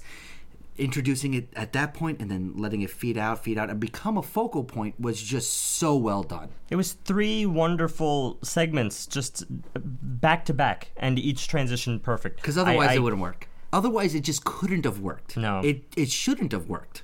It is the most antithesis of one another I've heard that still works so beautifully. I gotta say, this track may be one of my favorite tracks that has ever appeared on an album that is otherwise kind of just washing over me. Like, feel like we're kind of just coasting throughout all this, and then all of a sudden, uh, like I almost don't know how to how to process this track in relation uh, to everything else. I'm, I'm gonna attempt to see how it how it works with the tracks that follow, but uh, that's gonna be a tough task. Track six, Vulture. So Vulture takes us to an interesting place, considering how the last track ended. This starts with uh, very much just a very close to the mic acoustic guitar, ominous chords. I mean, you're writing a song called Vulture, and it kind of feels that way. It's almost a tuning session kind of an idea because Yeah. it seems ever so slightly off key and I like it. It adds a little bit of apprehension to it. And then very closely after that, vocals come in, and this is the least echo we've ever heard on on Iggy's vocals so far. And it's like he's right up against the microphone, just getting really intimate and telling you this story. And I think it's a nice pairing. It's interesting to me because it kind of feels very campfire tale almost. And but also being that if it, if it is a campfire tale, it feels like in the context of the album, this track exists as a kind of joke. Like it doesn't feel very serious, and that's why I can't really take any of that the the threatening elements seriously. After all, it's not. You know, we, we don't have death metal here. We have acoustic guitar. It, it's not. I understand that that has been used to wonderful avail in the history of acoustic guitar. Even with the steel string sound, you get some accents going there. It can it can set a nice uncomfortable stage. In this case, it's just created by these these accents mainly on the one and like the two and one and one and this kind of mock threatening but it, it- it's too thin for it to do anything for me. Uh, but i do agree that his vocals may add something but if they weren't also kind of plain in their way and i mean that mixing wise now. Granted without the the reverb uh, I, I i think because this is mixed so so straightforward you could you it could do either thing for you. It could either sound so natural that it's unnerving, or it could sound so natural that it contrasts with everything else and takes you out of the album, thus making it a, a, a joke, a, a, a separate and apart from the album entirely. It's a little bit of a joke, content wise. That's kind of what led me in that direction to boot. Because it wasn't really ominous, it's sort of just creating an old school Western. And this old school Western is all about explaining the evil Baron, or in this case, the Vulture. But the Vulture is such an obvious character for something else, or someone else, an executive that gets somewhat named later on in that third verse that shows up. But it's kind of heavy handed. And when the chorus steps in with the percussion, which I think the drums do, in fact, add a lot, the first time I'm going to say they add a great context to what's going on right here. It's so heavily Western, though, that it feels like that joke. It feels so Robber Baron twiddling his his mustache, you know, tying ladies to tracks and letting trains run them over while Silver is, you know, off doing whatever the hell he does. Oh, it's really hard not to laugh though when the chorus comes because then he just bursts out vulture and then this ooh the, the Vocally, the yes, falsetto in not- the background actually yeah. is kind of echoing him also and and it's it's so over the top next to what he was doing in in the the verse that I feel that there's a lot of musical comedy that's just inherent within this. Um and of course those lyrics. Fat black vulture white head hung low chewing dead meat by the side of the road. His evil breath smells just like death. He takes no chances. He knows the dances. Vulture. Ooh. Um But it's just- aside aside from the actual content of the course, I like the church bells idea that's going on right here. I like the kind of high noon feel that's going on. I don't like the electric guitar. That feels like an oddball choice that mm, doesn't 100% mesh with It's me. just well, yeah. When you get that that sort of interlude, it's just a lone guitar, just kind of whining in, in the background. It actually reminded me of something out of uh, uh, "Light My Fire" by by The Doors, um, where which is a nine minute ordeal, and somewhere wi- within that you have this this lone guitar that has a similar like a similar timbre, a similar tone and and whammy effect to it. That it it also feels very like it's a reflection, let's say, of like Jim Morrison's uh, "In a Graveyard, Cold and Quiet." Um, hate to leave your sacred lay, and this is very much. It, it gives me the same feel, and maybe it, there's also that in that same way you can't take it seriously because, well, really, really, Jim Morrison, were you really there? Actually, I think he was incidentally, but it's hard to take it seriously. Next to the fact it's still a rock song. I don't know. I think this song, though, all of that said, has a lot more character and atmosphere than other previous tracks. I at least feel like I am somewhere listening to this, and excluding Sunday because that's an anomaly. At least in this track, I feel I get the Western vibe. I feel like I'm around a campfire uh, in the verses, not so much in the chorus, because the chorus is a lot goofier. But I feel like it at least conveys a setting, which most of the other tracks don't really do at all. Well, that's because this is the first like characterization we're getting on the album, as opposed to sort of a nebulous setting with a nebulous. Including his reflections on, Yeah, on life and general opinions on society. This, This is not a protagonist who's outside himself trying to think about his life. This is a person he's trying to describe, and he's describing it very well. and he's describing it through narrative and through and through metaphor. But there Um, is one, like it's not the greatest song in the world, but it's not the worst song in the world. Like it really isn't a nice little area of just being, oh, this is this is enjoyable until we get to the end, and in my opinion, the end's a bit much. Oh. It's a lot going on, and his last whoa is is impressive for someone his age, and probably impressive for somebody anybody's age. Okay, I'll admit that. It should, it should come But- time that we say uh, Iggy Pop, when he does start belting it, it is impressive only because you don't expect that he can do that, given that he's usually. He's kind of just. It sounds like he could barely talk, but yet he can sing, which is interesting. and he just goes on with this and it's a pretty long 30 second you know bit at the end that's just like all right calm down man calm down you did not set up this epic you did not set up this villain to be Not from so the beginning, no. Absolutely. no in fact he kind of goes down he kind of gets deflated by the end when you start realizing no it's not the vulture in an old west cartoon no it's some jerk that that that screwed him over or screwing over the the the, the idea of music in mainstream or what have you Of course. he- Continuing, it's- it's, Vulture it's actually- waiting for a life to end, proving the prophet he's nobody's friend. If he gets near your bones, he'll clear. He'll jump your bandwagon till it's your corpse he's dragging. And then the next verse, Fat Black Vulture, he has got no shame. He'll tell a lie, che- cheat, steal, and frame. Uh, his poison whiff will kill you stiff. This toxic executive wants your guts in his grip. Yeah, by that point, it actually deflates the villainy that's going on right here because it's not, like I said, it's not the cartoon. It's actually a person who's just a dick. At the end of the day, that's it. He's a toxic executive. He's no good. No good. Toxic person. Get him out of your life. Which mean- is less fantastical. Yeah, but I don't mind that. I feel like starting fantastical and then leading it to reality is something a lot of songs do. No, But it not for the started world. non-fantastical and, Wow. and I don't know. It, It- it was it- never set up to for the joke to really like completely hit me.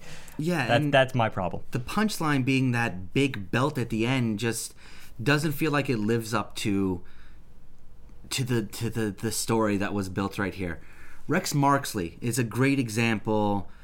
The Steam Power Draft two cent show back in episode Uh, thirty-nine.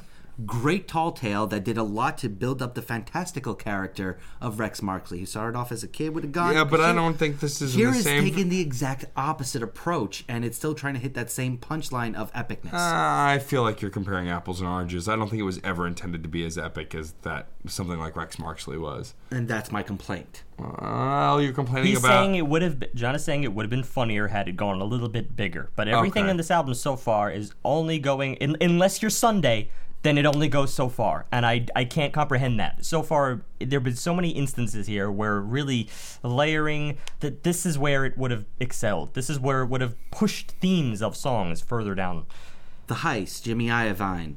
The way that track ends with him just deadpanning Macklemore and Mad Lewis. the very last of the lines, that would have worked here. That could have worked here because it would have it would have destroyed the power of the villainy, which is what it did with the heist. The villainy here just feels childish. I guess I don't know. I don't feel like it was ever.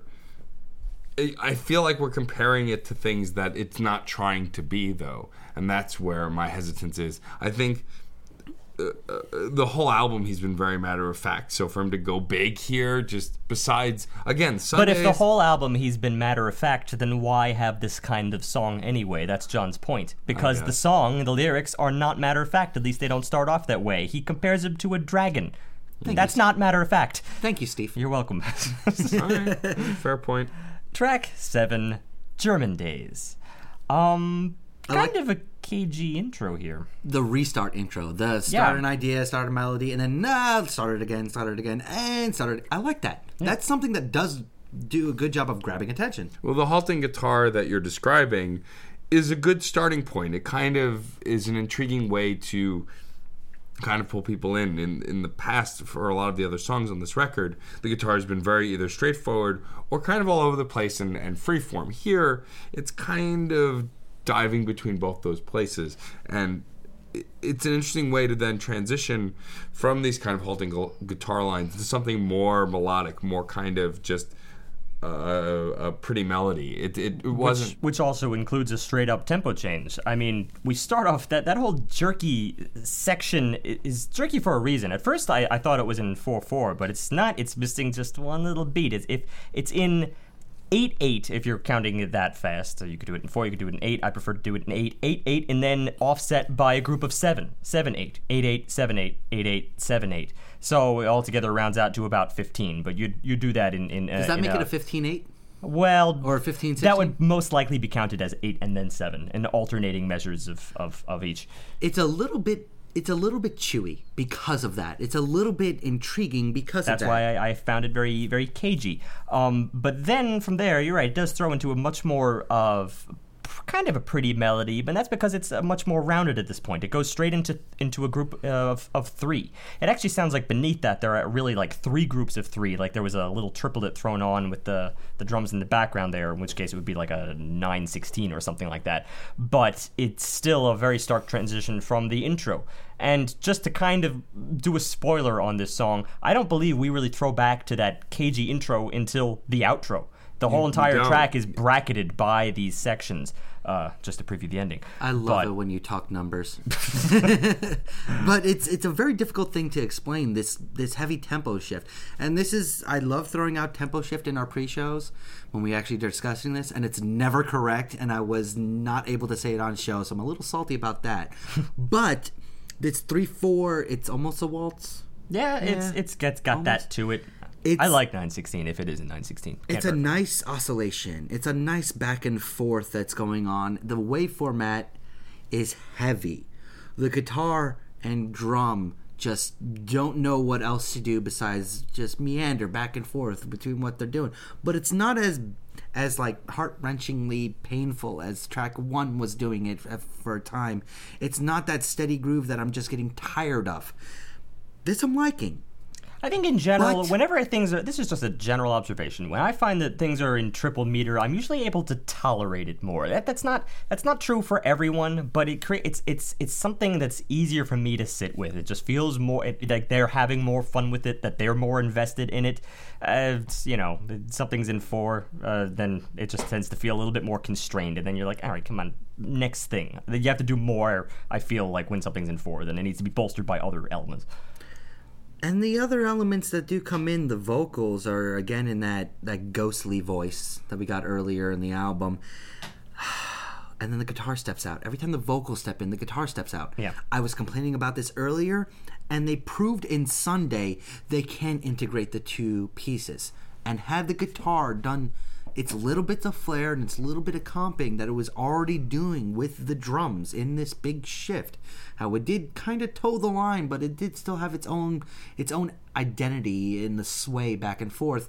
I would have been okay with this. I would have been on board and not been raging. At this point, I'm raging again Uh, it's it's so it's so interesting to really have this kind of freeform poetry that's going on with the vocals and it's so frustrating to not have the guitar working with it to not have that rhythm section being married to the melody so so beautifully as it did in the in Sunday. Well, let's look at the vocals then, uh, or the lyrics specifically, because then I, I, I do have a tendency that once again in things that are in three, I, I'm kind of just brought in with like the in the wave motion of the track that I, I tend to not listen to, to lyrics. But he has stuff to say. Speak easy, knock on the door. They'll check you out through the peephole. There's a man who knows what you want. There's a girl who'll capture your flag. Glittering champagne on ice, garish and overpriced. Champagne on ice, dish overpriced.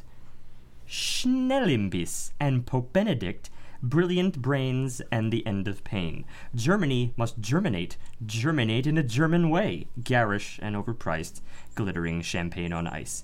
Berlin and Christ, champagne on ice. German days, German days.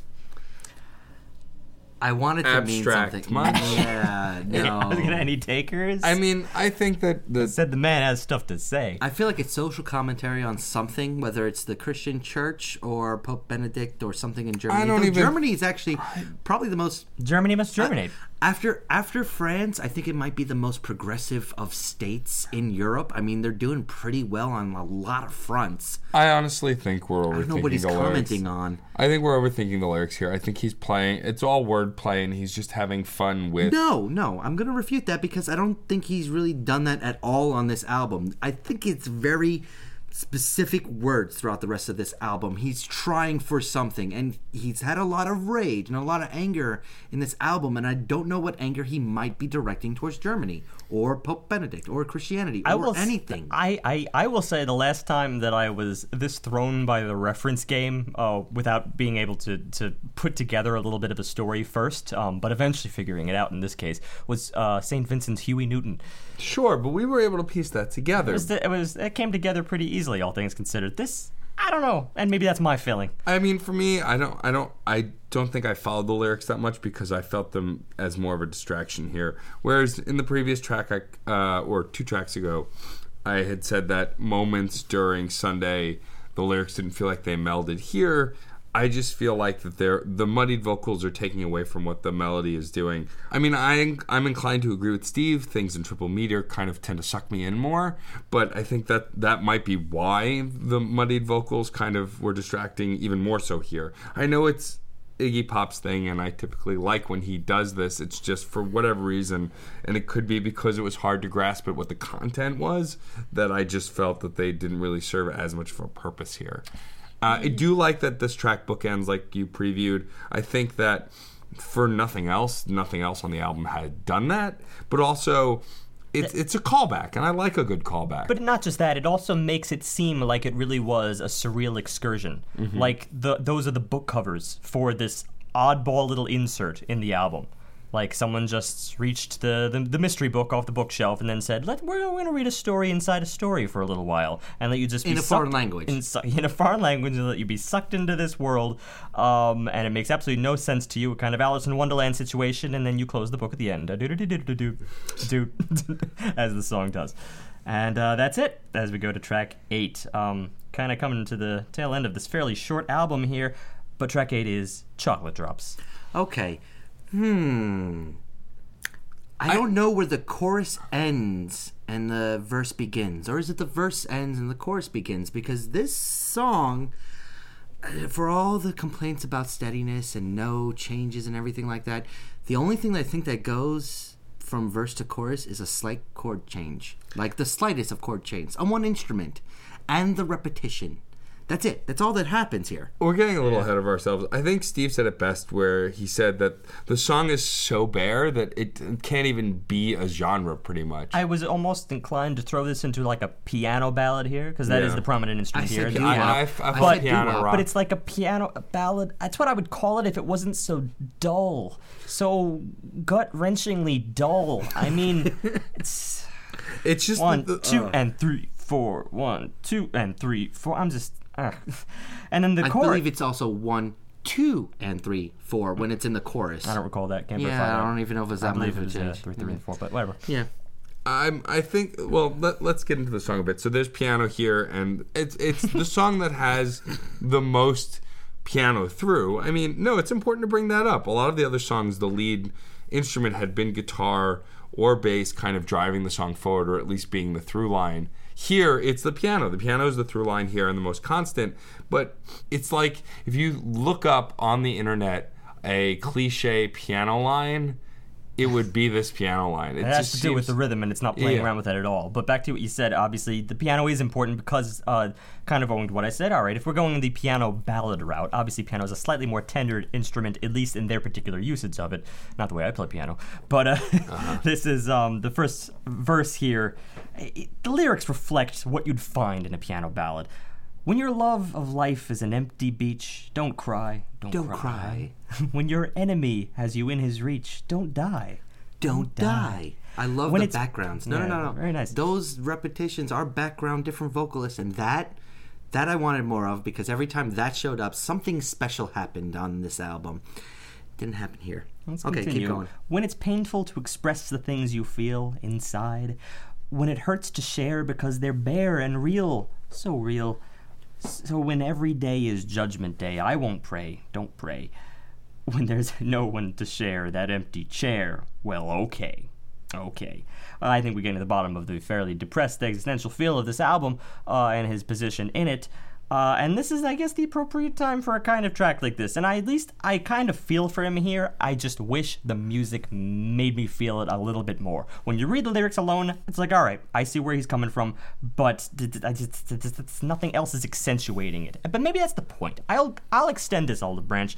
When it hurts to share because they're bare and real, well, all right, you already see where I'm going with this, but it's like if he feels like this is kind of life stripped away down to its various components, is there's no there's no other thing. People are always searching for that other thing. Where is it coming? Where's where's the next awesome thing in my life? Um, and we already got some hints earlier on that he was dealing with some kind of well, let's look at the title of the album, post pop depression if it's all post, then where, where's the pre? Where's the thing to look forward to? Uh, I don't know. Is this this is it until your grave? That's depressing. Sorry, guys, but that's also life. I mean, also, In which ta- case, strip the music down with the the way he feels inside. Well, I mean, and also take a look at how the earlier tracks were and how we said that they felt fairly stripped down, but there were some interesting things here and there. Whereas here, this feels completely stripped down. So I, I, I can see where you're going, Steve. It would be a case of I understand what he's trying to say, I can acknowledge the message he's trying to convey, but I don't enjoy it. If if it If. wasn't for one really weird metaphor, which starts off great, but then turns to what? The chorus. I can't stand this chorus. When you get to the bottom, you're near the top. The shit turns into chocolate drops. I don't understand both the first line or the second No, line. No, I understand the first line. No, When the you- first line, yes, when but you the get to the bottom- juxtaposition of the first line doesn't actually make sense within context of what's going on here anyway. When you get to the bottom, you're near the top. No, there's no top that's being going. No, I, I actually kind of see that in like in an abstract sense. When you get to the bottom, you're near the top, perhaps of a new thing. But I don't, I don't get the chocolate drops. I I wish mean, I did. Don't- It's also I the idea that once you hit rock bottom, there's nowhere to go but up. Yeah, b- Once you exactly. hit the bottom, you are nearer to, to the top, top than because you, can once start were. going back Exactly. up. Yeah, and No, I no, think no, that's that more or less what it's supposed to mean. Explained better than I did. Thank you. But You're welcome. I well, I understand the shit metaphor uh, because shit flows downhill, and so shit also flows from those on top to those on the bottom, while praise rises from the bottom to the top and doesn't really rise from the top to the bottom. All right, that fine. metaphor. Let me let me where's clean the it up. chocolate I, come in? I get the line. I get the line. The shit turns into chocolate drops. I just don't think it's clever. no, yeah, No. no, a brown, there's no a argument. bad brown thing turned into a good brown thing. That's the. This is as as as deep as it gets, guys. I mean, Totally not. as far as what I like about Iggy Pop being a storyteller, clearly the song does not have that element, and I think that's probably the most disappointing thing about it. Even with the song being so bare, at least if the lyrics were telling me something, maybe I'd be more intrigued. But The, I'm and the only way to identify, and here's here's probably the biggest gripe I have with the chorus, which I still think is the core of the problem with this track. The only reason you can tell it's a chorus is because there's lines repeated. Well, At the end of the day, that's the only way I was able to identify the chorus because otherwise there's just the slightest little shift in the It's true. It doesn't really it. feel like we've reached a kind of climax here. That's Yeah. just sort of the statement that follows the statements that he was already prefacing in the verses. Um, and then the wonky guitar solo. I kind of liked this. The notes are nice and rolled. They always feel like they're on the brink of just falling out of tune, which I guess is also consistent with perhaps where he is at life. Uh, in life, but this is just overall. There doesn't seem to be that that one thing for me to really hone in on here. Most things in this uh, in this track and and on most of the album sound so broken and so listless, uh, accurately so, owing to the theme. I just, I don't know. There's, I wish I there was more empathy. It was inviting more empathy from me to his position. Like I, I feel like I'm dismissing this, and I don't want to dismiss this because I feel like we all face this position at some point in our future when we feel like we've kind of passed the the, the curve of our heights. I think that we're we've getting to a in. point in this album where it's starting to feel disgruntled, and I think that's the problem. It's hard to identify with someone who But feels it- it's disgruntled. Actually, no. That's a that's a great point to make, Matt. I really like that because it's not a likable character. This is this is not you know. This is You're not, meant to identify with the narrative here. I Oh, don't but think. are But I you? think that's well, too- but Not not, everyone. Not every. Okay, fine. Not everyone is a uh, a, a a fading pop star. But then again, I feel like that could be pretty easily. That could relate very much to almost anything that you're doing in life. Anything, whatever your passion But is. but what I'm clearly saying is I don't think the intention is relatability. I think the intention is to be disgruntled. Is to be disgruntled and, be in, in his own world. Maybe. I mean, it, it's that sounds better to me than just saying it's a miss. Like uh, all I know is it's Iggy Pop and, and Josh Homme. I don't I don't believe that these two men would work on something and not know what they're doing or not have an intention. But it goes back to what I said earlier. In a variety of ways, uh, even now, more many more variety of ways, it feels like there's something reserved about this album. Like it's just not quite it's not uh, strong enough to be completely disgruntled for me to feel like there's a chip on his shoulder. It's not slow or musing enough to be truly ruminative. I. Eh. Well, that's because the culmination of this character that we're seeing formed over the eight tracks is in the final track, Paraguay. This is the actual caricature of this angry old man in many ways. Is, is sort of not really enjoying the new world and not really enjoying the changes that have taken place and really just raging against change in general in many ways. I just want to read the very last uh, stanza of the previous track before we go into this because it may be very, very well important. There is nothing in the stars if you fail to move. There is nothing in the dark. It's just some old excuse. Hanging on, let it go. I actually really like the poetry in that alone. I think that's a very beautiful summation, and I think it also could easily dispel with a lot of the other content that was fairly useless and not as poetic as that final stanza. But now we're at Paraguay, where he kind of lays it all on the line. Um, uh, I almost want to go straight to the lyrics here, just because we're on the subject. Before you go straight to the lyrics, I want to say something important about okay. how the lyrics are presented, because the intro to this track is a cappella. It's it sounds like all four performers right. are on the record singing together in unison. And what's interesting about doing that a cappella is the voices. I mean, we've heard a lot of these voices before on their respective albums separately, and to meld them together gave a really cool effect that I really enjoyed and wanted a lot more of. I mean, there were hints at it when when Iggy would harmonize with other people earlier parts of the record, but having all four men singing together at once just gave a really cool effect that I really enjoyed. Kind of gospelish, but it is very well harmonized. And they, and they sing wild animals they do, never wonder why, they just do what they goddamn do just do what they goddamn do. And it's actually pretty incredible at how all all four guys tend to make it sound as if this is just like rolling right off their back. Like it's a very yeah. natural way of singing, which is it's kind of hard to sing naturally when you actually are as part of a group because it kind of forces you into a little box where you have to pay attention to your your fellow members. But uh, yeah, and then they kind of cut that out. Yeah, like I that, mean, that just stops. Mm-hmm. Um, but here, I like the steady guitar that steps in. I like how it neat. works with the vocals. I'm, I'm enjoying the vocals in this. It also has a nice little piano comping in the background. But yeah, overall, here, musically, I think beyond this point, as far as just the framework they chose, I don't really have very much to comment on. Because it kind of uh, drones, and this is a drone that just is solid through and through. So this is where I will cut to the content of this track here, which is. Uh, I'm going where sore losers go, to hide my face and spend my dough. Though it's a dream, it's not a lie, and I won't stop to say goodbye. Paraguay, Paraguay. See, I just couldn't take no more of whipping fools and keeping score. I just thought, well, fuck it, man, I'm gonna pack my soul and scram. Paraguay, Paraguay. Out of the way, I'll get away. Uh, won't have to f- hear the things they say. Tamales and a bank account are all I need, so count me out. Paraguay, Paraguay. I mean, he's he clearly here. This is the "I've given up and I've had enough" song, and I mean, even later, and we'll get to that when he's kind of just talking to the audience.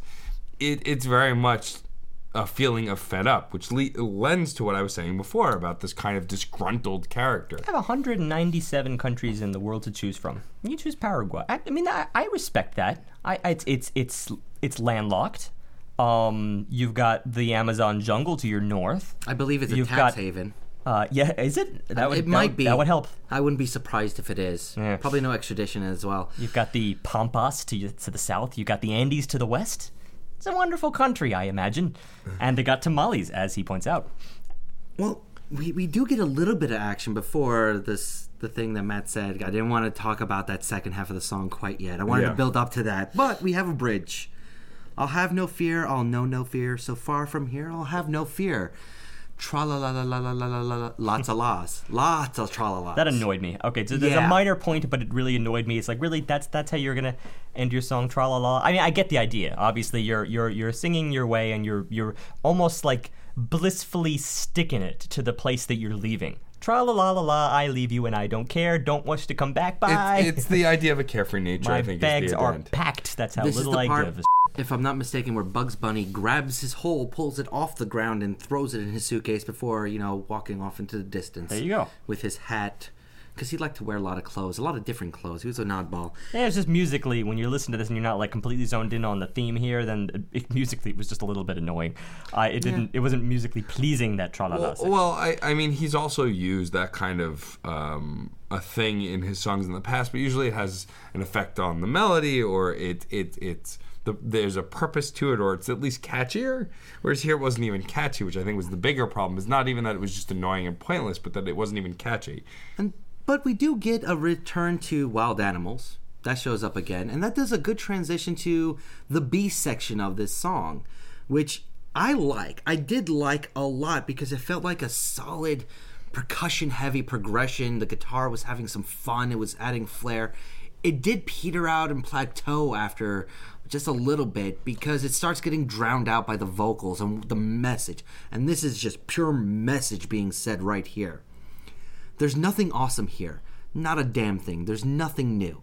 Just a bunch of people scared. Everybody's fucking scared. Fear eats all the souls at once. I'm tired of it, and I dream about getting away to a new life. Well, there's not so much fucking knowledge. I don't want any of this information. I don't want you. No, not anymore. I've had enough of you. Yeah, I'm talking to you.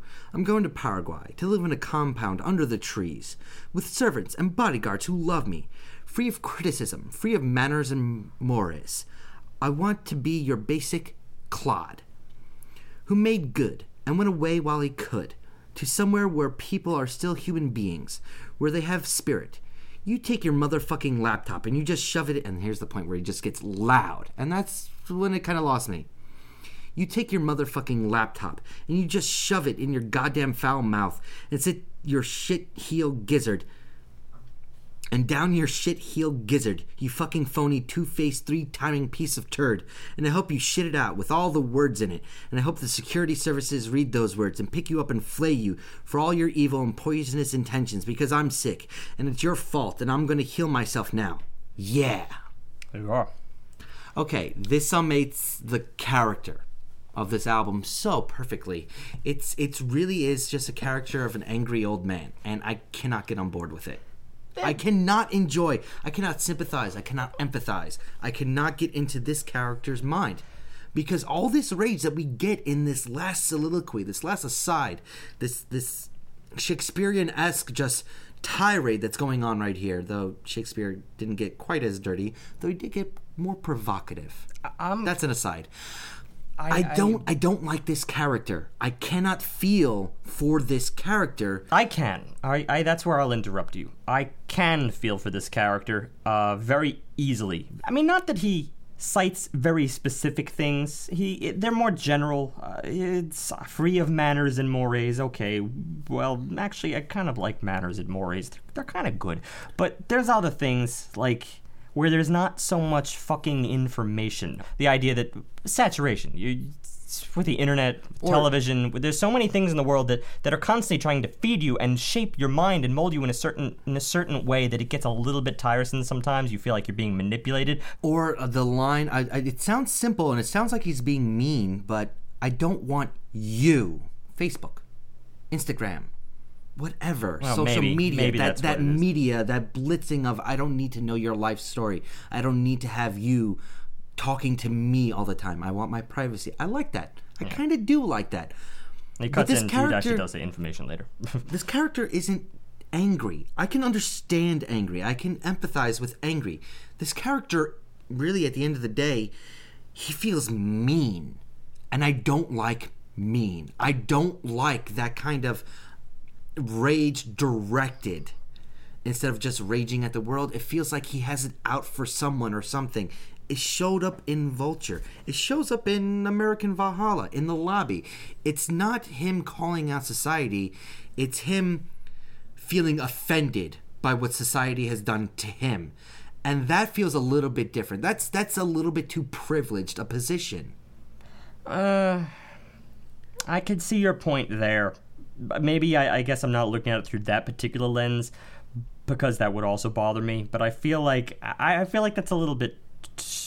That's too much of an, an indictment on where he's coming from. I think it's just simply feeling a little bit sick of it all and wanting to get away from it all, which I think is relatable. And I gotta tell you, I, I have felt this. I've absolutely felt it. Same. There's times where I just want to go to the Rockies or the Pacific Northwest or, you know, pick my place. His place is Paraguay. That's his place. That's his little safety zone. Sometimes you pick a spot in the globe and you just become fascinated by it because you don't know enough about it, but you would so much like to. And to escape there and not have anyone around to tell you what to do, just just go off alone. We got a wonderful world here, and just sometimes you got to explore it and do it alone. I mean, I've actually I have that place, and it was instilled in me by my by my mother, just because she always wanted to visit and knew nothing about it, and it was Greece.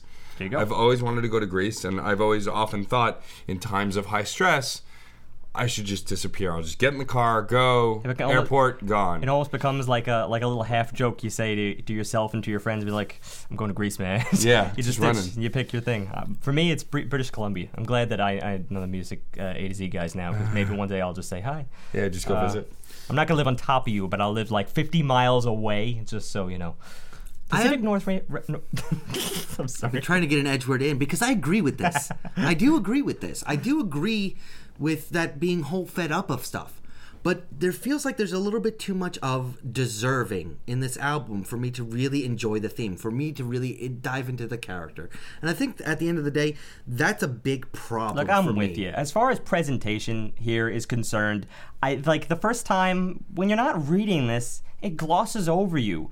He has a tendency to mumble a lot of it. Well, he's a little bit more animated here, but it's like the first time in the album where he kind of gets animated, and I think the album by this point has actually kind of taught me to ignore him, which is not beneficial when this final rant comes. Yeah, there's a uh, lot of white noise going on. Even Sunday, which is the the best song on the album by far, and really a solid piece through and through. It's it's still just ranting and raving about having to work for the man and only getting that Sunday, that Sunday of relaxation, of enjoying oneself. Yeah, everybody has to do this. You don't. I, I work seven days a week for half a year, every year for the last ten years. Yeah, I bemoan not having time off or anything like that, but I still don't think I deserve time off. I don't believe I'm owed vacations. I'm owed any of this paradise that he finds at the end of it. Well, you're not a pop star. You didn't write 17 albums, so you know, and you're not ah, yeah. retire at retiring age.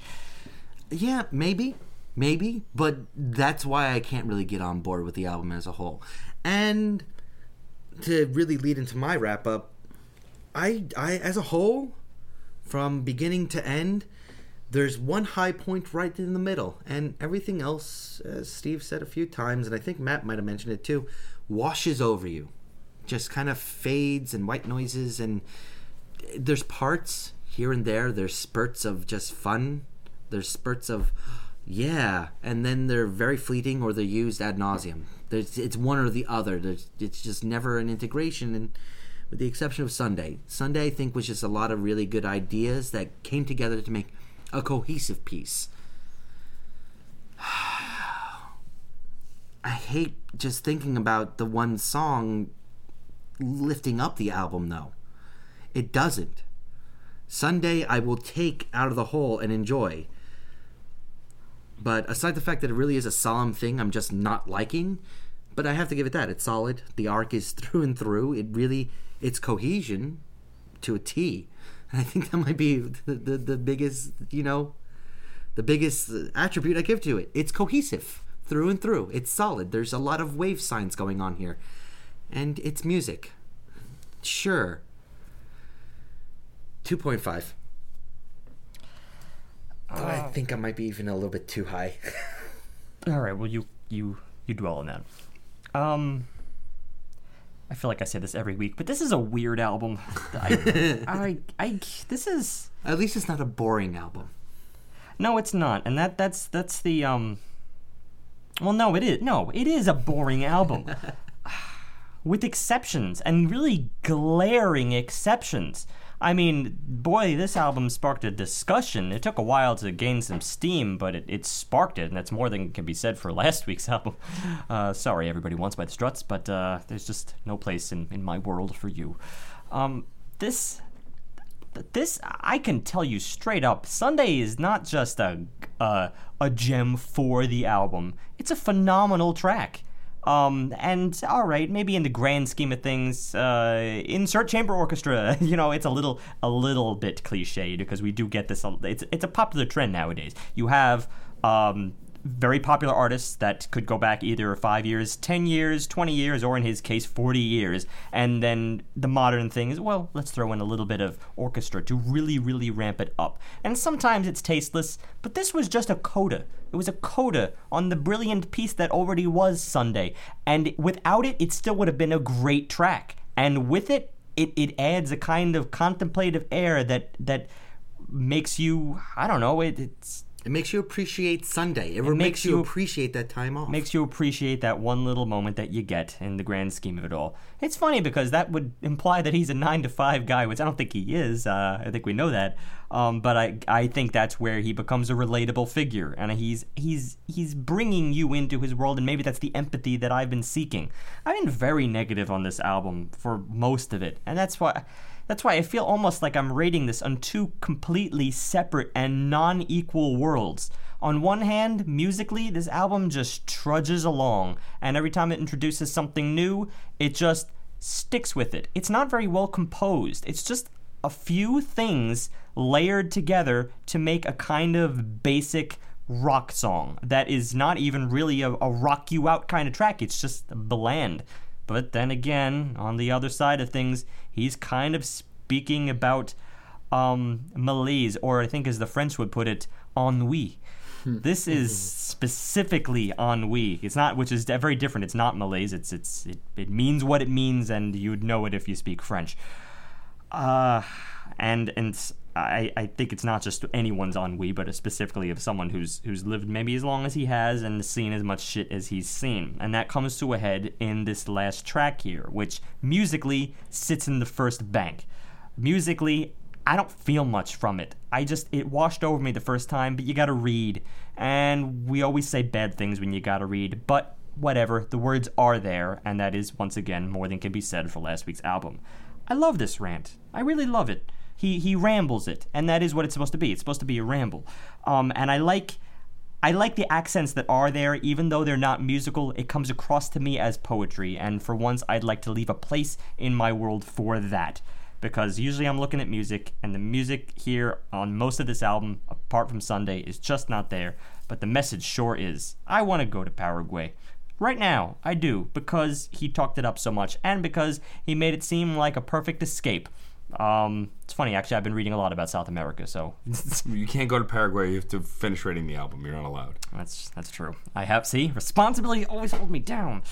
Ah, this album, because of the discussion, I think this album comes very close to breaching that average mark, and it really jumped all the way up from what was originally, I think, just a flat out two in my head, all the way up to a two point nine.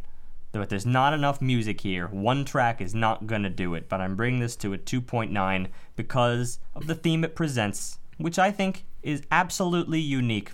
But can I put it to a 3 with only one really solid track and everything else falling short musically in every possible way? Absolutely not. Theme notwithstanding, and one amazing track notwithstanding.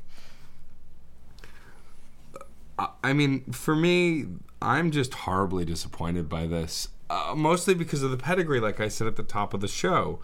I like Iggy Pop. He he's what I call a greatest hits artist. It's an artist that I don't have his albums, but I know his greatest hits. and there's 17 albums to choose Mm-hmm. greatest hits from. And so I expected a lot. And then, of course, you know, two members of Queens of the Stone Age and a member of Arctic Monkeys. I love both those last records. They weren't fives, but they were solid fours ultimately.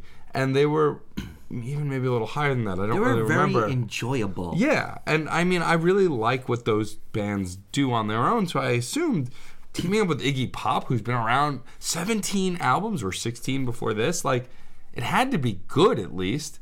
And the harsh truth is, it's not good. it's average. Like I know Steve's pretty hard on the Struts album last week, but I at least enjoy listening to some of those songs. I don't even get that here. Besides Sunday, which we've all talked to death, like I just don't enjoy these tracks. Break into Your Heart, I sort of enjoy, but like Gardenia, American Valhalla, you know, in the lobby, none of these tracks engage me in any way. At least Panic in the Disco and Struts, were, which were both distinctly very pop records, I enjoy listening to parts. Hell, um, the uh, Panic at the Disco album, I enjoy completely from cover to cover. It's just fun to listen to, even if it's highly digestible. That's still a step over this. Like, I love Iggy's ability to tell stories, and I agree with Steve. That final track has a punch, but a lot of the other punch in, in the record, thematically, you have to get by reading. And I don't want to read, I want to hear it. That's what the point of this is. Um, I, you know, a lot of it just feels listless and. F- I don't want to say phoned in, but it really does feel like it. I mean, there are moments where I'm I, am i am just astonished that these musicians, who I've heard do way crazier stuff, not doing it here. And then that makes me wonder, and I brought this up off air, was that intentional? I mean, this is called post pop depression. Is it intentionally so bland and straightforward because they're just they're like, well, if you guys can do it, we can do it. Like on the Wii. Like and and but even still, if that's the case, I just I'm annoyed. Like I'm not, I suppose, as I took it as harshly as John did, but for sure, it, it's irritating that if they did this intentionally just to show that they can be mediocre, why? Not to be mediocre, and that's the only place I'll interrupt you, but rather to reflect very accurately the position where he's in, You're right. how he feels. You're right. I don't know. It's just then then fine. It's a great um, artistic piece, but it's not an enjoyable album. A great artistic portrayal of blandness. Uh, maybe. I mean, look, there have been Stranger Things released that have gotten higher acclaim. It's just, I just, and I'm curious. I'm gonna after we're done recording tonight, go check out how other places rated. I'm always curious when a really great artist puts out a mediocre thing or something that I find mediocre at least. I'm always curious to see if it's raved about. I mean, we ran into that with uh, Paul McCartney way back when. That album that we were all kind of cold on, the media loved. You know, even the new Marilyn Manson. A lot of you know big rock and roll magazines were like, "Oh, it's the return of Marilyn Manson. It's, it's, it's you know back to his old tricks." Well, I don't know Iggy Pop's catalog very well, but I, I, I, I'm not sure I'm a fan necessarily. But I think this would be a pretty interesting cap on his career. Yeah, I just I don't know. I, I'm kind of listless just describing the record, but I think I'm more in John territory. Um, probably a little higher though. I would give it a 2.6. I think that I agree with Steve in the sense that Sunday and what it's going for at its truest form elevates it a little. The reality is, I feel like I, I, I don't know who I would recommend this to. Essentially, is it like even even other Someone with ennui. sure Not too many people say they have that. And that's very true. Yeah, I don't know. I'm just I'm crushed by this. I wanted I wanted I picked this because I thought it would be intriguing, and though there were intriguing conversational moments, as an album, it is not intriguing to me. Uh, yeah, I I'm almost on the verge of like lowering it, but I, I gotta be honest. Anything that's in the twos for me is an album I don't go back to. So by Yeah. it being a 2.9, I'm still not going back to this. But it comes so close to making a really, really, really good point, um, or or having the music at least support the good point. It just doesn't do it in enough places. It's too thin for my ears. So let's go into something a little bit strange here. This is obviously this is concerning someone who is wants to leave. I don't think it, it flat out is directly referencing a kind of retirement. It may just all be in character here, but it did get me thinking about retirement in, in, in the broader sense and how even though we've looked at a couple of, of older musicians, one among them Paul McCartney. Obviously Paul McCartney's not retiring. Uh, Ozzy Osbourne was pretty close to retiring and had to have a little reinitiation with Black Sabbath and He whatnot. kind of did retire. It kind of did. I mean, I Yeah. for a very long time there, and he had his solo career, and then he was done, and he came back. It makes me wonder about the legacy of all these people. It's like there are people that absolutely do say, "Are you know what? I'm done. If, if if you, for instance, were in like a pop field like back in the '80s, and then you had your 15 minutes of fame, and then they get to a point that uh, they're not in the limelight anymore, they just leave. They just completely leave and Well- do um, do in practice what I think he is suggesting he would like to do in, in, in real life, whether it is in fact related to his art or not. This is referring to Iggy, Iggy Pop, of course. Just ditch it all and, and go into something else. You find this in actors also. I, I find that Charlie Bucket from the original Willy Wonka and the Chocolate Factory just grew up to become like a I don't know like a farmer. That's it. It's, it's a farmer guy, but that's what he wanted to do. And of course, that's for child actors. It happens a lot more frequently, but a lot of people just ditch their thing that they were probably most popular for. I mean, I think I- there's a place for that. I mean, I think it comes from a place of being fed up with with either your position doing it or the environment it's in. I mean, I can easily say just I mean, you know, obviously I don't consider creating the podcast as making art, though, you know, content creation can be argued of any kind is.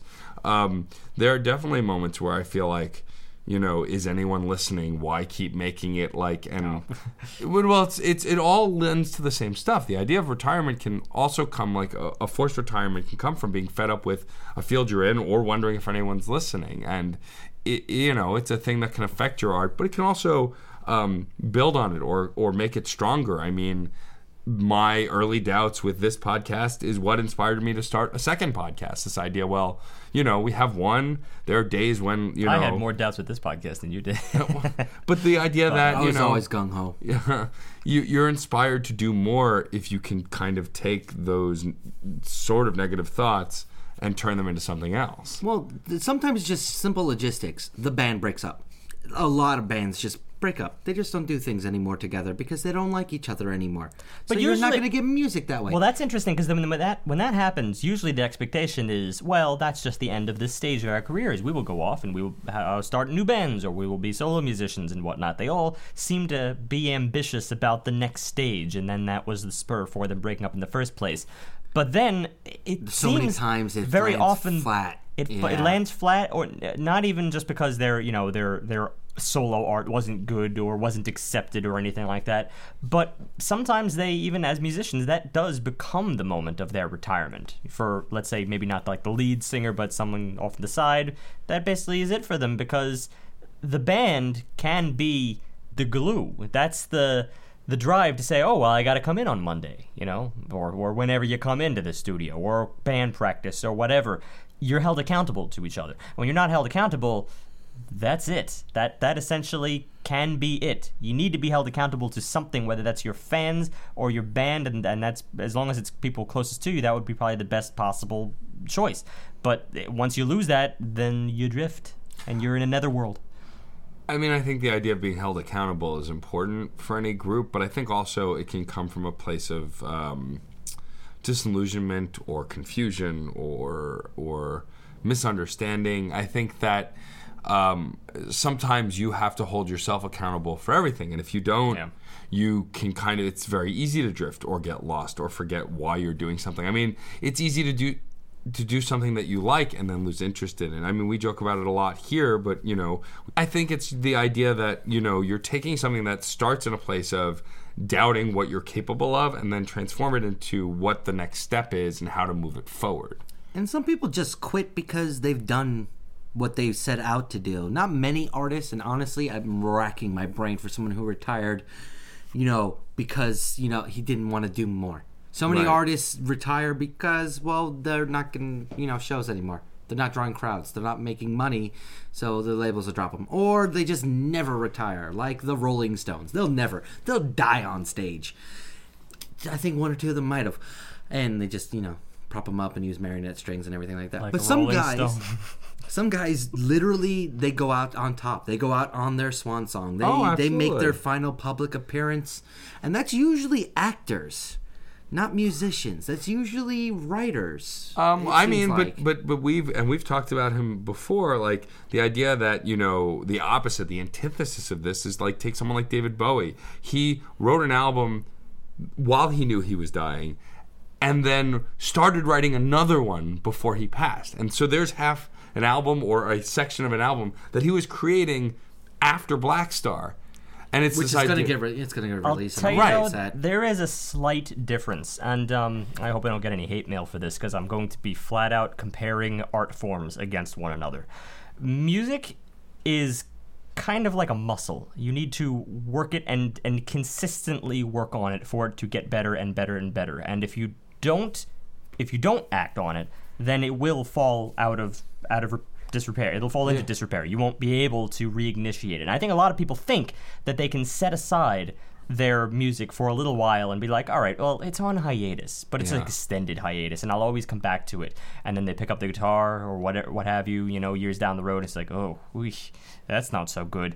Or even if it, even if they still play, then maybe like it's their their compositional ideas aren't aren't that they're not they don't have that muscle in in in practice. Now the thing I was going to compare it against is because you brought up acting. Actors do tend to do that a lot. They go out on their swan song, but then um, they're like their big film, what have you, and then they come back years later, and it's like ah, coming out of retirement um, after like you know 10, 15 years, and they get to kind of pull that off. Now I'm not saying that like acting is not a muscle either, but I think for people who were in the acting business long enough, they can kind of get into the groove of, oh, right, okay, read the script, re immerse myself in the role, access that part of the brain that is always there, a kind of part of you that, that, that can kind of go dormant and then be reignited.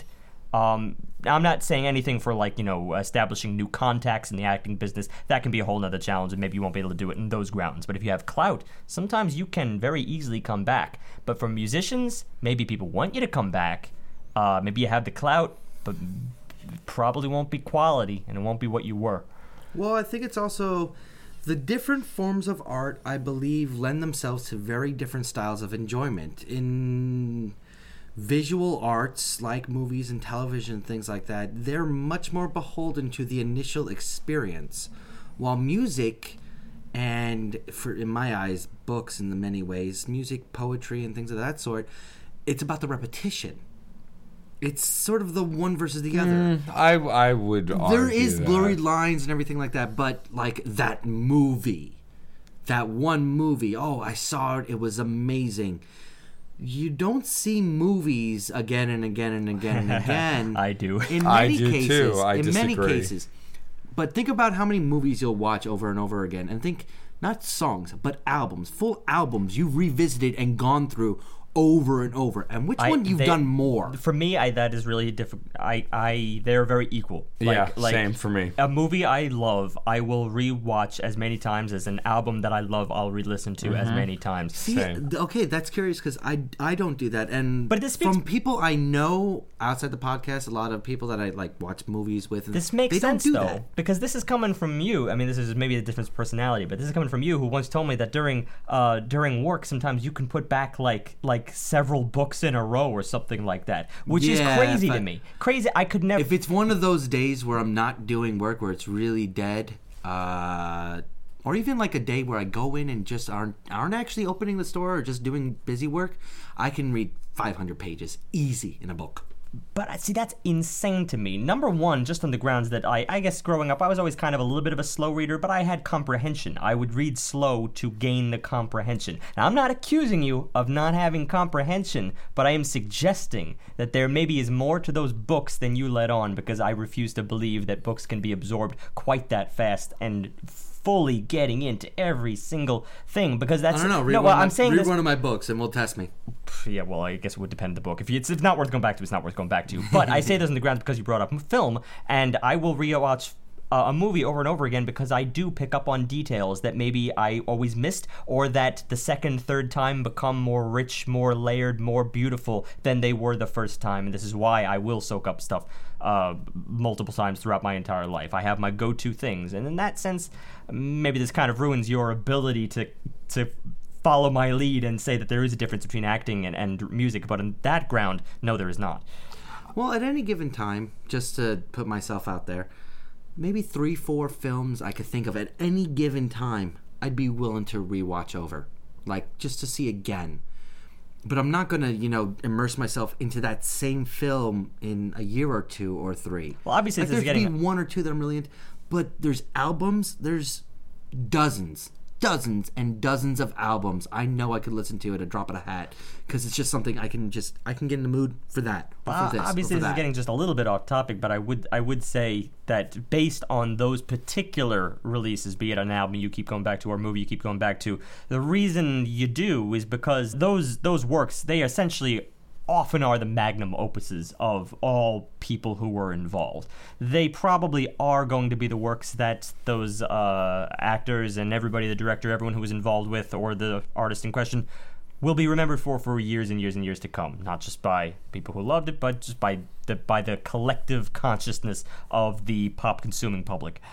Um, and for those people, isn't that tantamount to retirement? Eh, I don't. I don't know that I would say that. I don't want to say that because those are people who obviously have a lot to impart to the world, and I believe that they are worth following uh, in everything they do with their careers. But that's not going to change that collective consciousness. It more becomes a game at that point of reaching out to who you can, how you can, um, and it may not reach the the same level of impact that their bigger works did.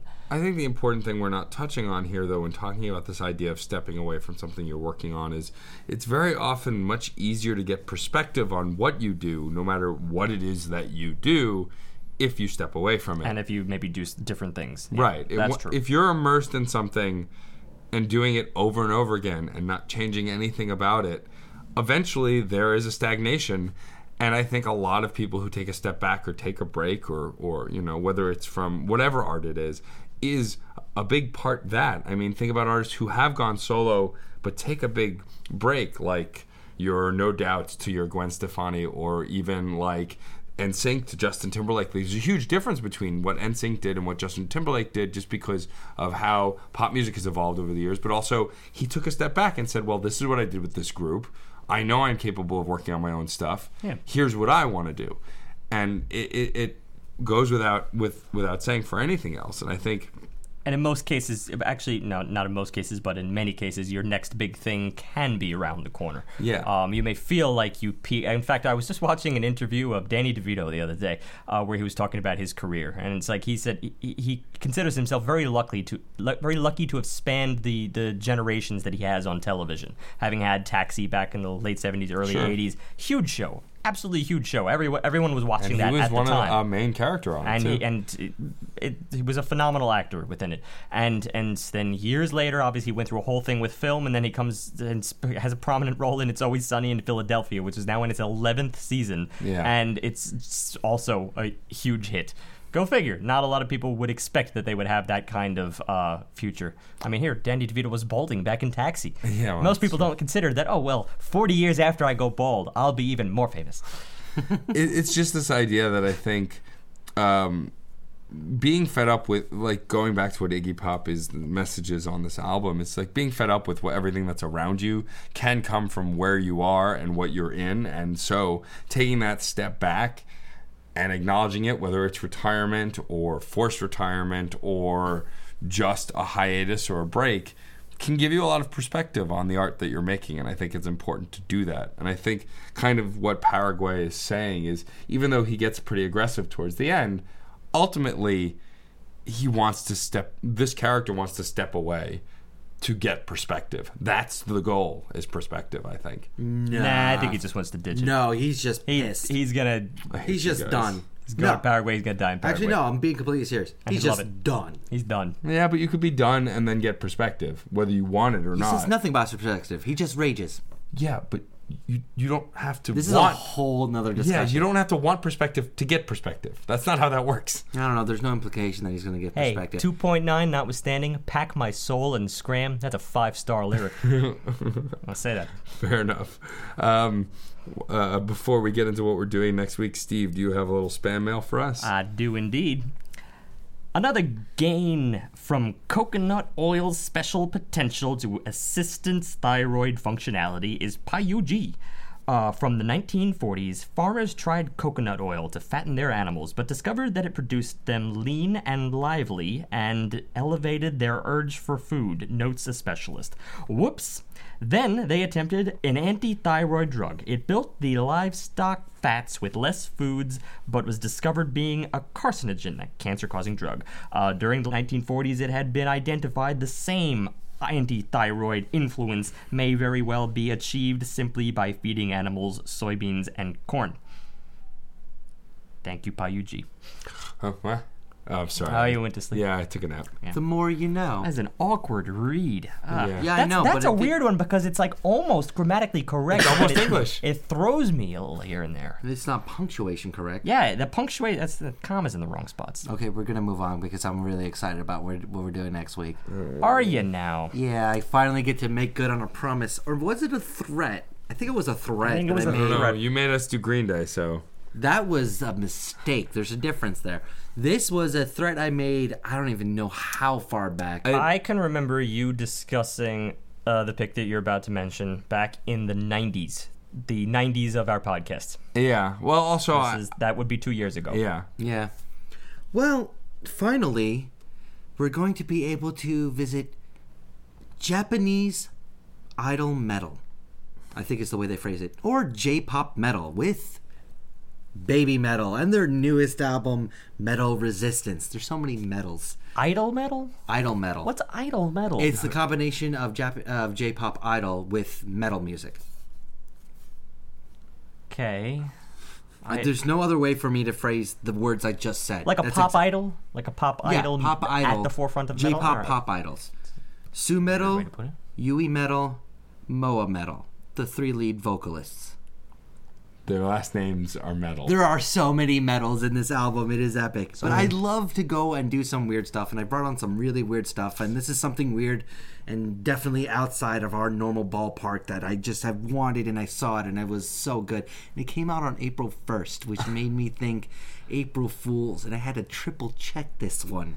I mean, I will say that I am intrigued after when we had Kita on last time and she brought us K-pop. Um, we had also just you had brought up baby metal and she had interesting things to say about it. So I'm curious to see. I always like a band where the lyrics are not in English because then I can just There aren't English things. right. But for the most part, you can shuffle away the non-English into instrumentation, which I like doing. I've I've admittedly said that. It's why I like Rammstein. Why I was intrigued by um, Gangnam Style is because it becomes more rhythmic and more melodic, and so we'll see. And we're gonna have to have if uh, and if I'm not mistaken, we're gonna have to have Spotify choose us the version that we're gonna listen to because I think there's three different types of releases for this album too. So we'll- one we'll- Japanese exclusive, one outside Japan exclusive, and one like random one that's called like the one or something like that. It's weird. Well, whatever version iTunes has or Spotify has, we'll make sure we make it clear that that's the version we're doing. Naysaying listeners should actually go back three years to uh, that episode, episode 45, Taboo Volume 1, featuring Kita St. Cyr. So you can listen to her preview Baby Metal, and then listen into the following episode, episode 46, Tears on Tape by HIM, and listen to us discuss the concept of foreign music and how foreign music can wash over you just as instrumentation does. How's that for a connection? All right, and then if they want after that, they can listen to the second episode Kita St. Cyr was on, which was Episode 129, Crushed by 21, Stylized 2NE1, featuring Kita St. Cyr. There you go. 129. All right. On that note, before I pass out into my tea, I will just leave you all on the internet with "Music is life, And life is good." If you enjoyed this and other album analyses, topics, and guests, please subscribe to the Crash Chords podcast on iTunes, where you can also rate us and review us. For more media, also subscribe to Matt's one on one interview series, Crash Chords Autographs. To receive emails on all new content, subscribe at the top of our homepage. Also, receive updates by liking us on Facebook, following us on Twitter at Crash Chords Web, our Tumblr, and our YouTube channel. And remember, keep the discussion going, because music is life, and life is good. If you have any questions or comments, feel free to share them in the comment board below each post. Otherwise, email us directly at admin at.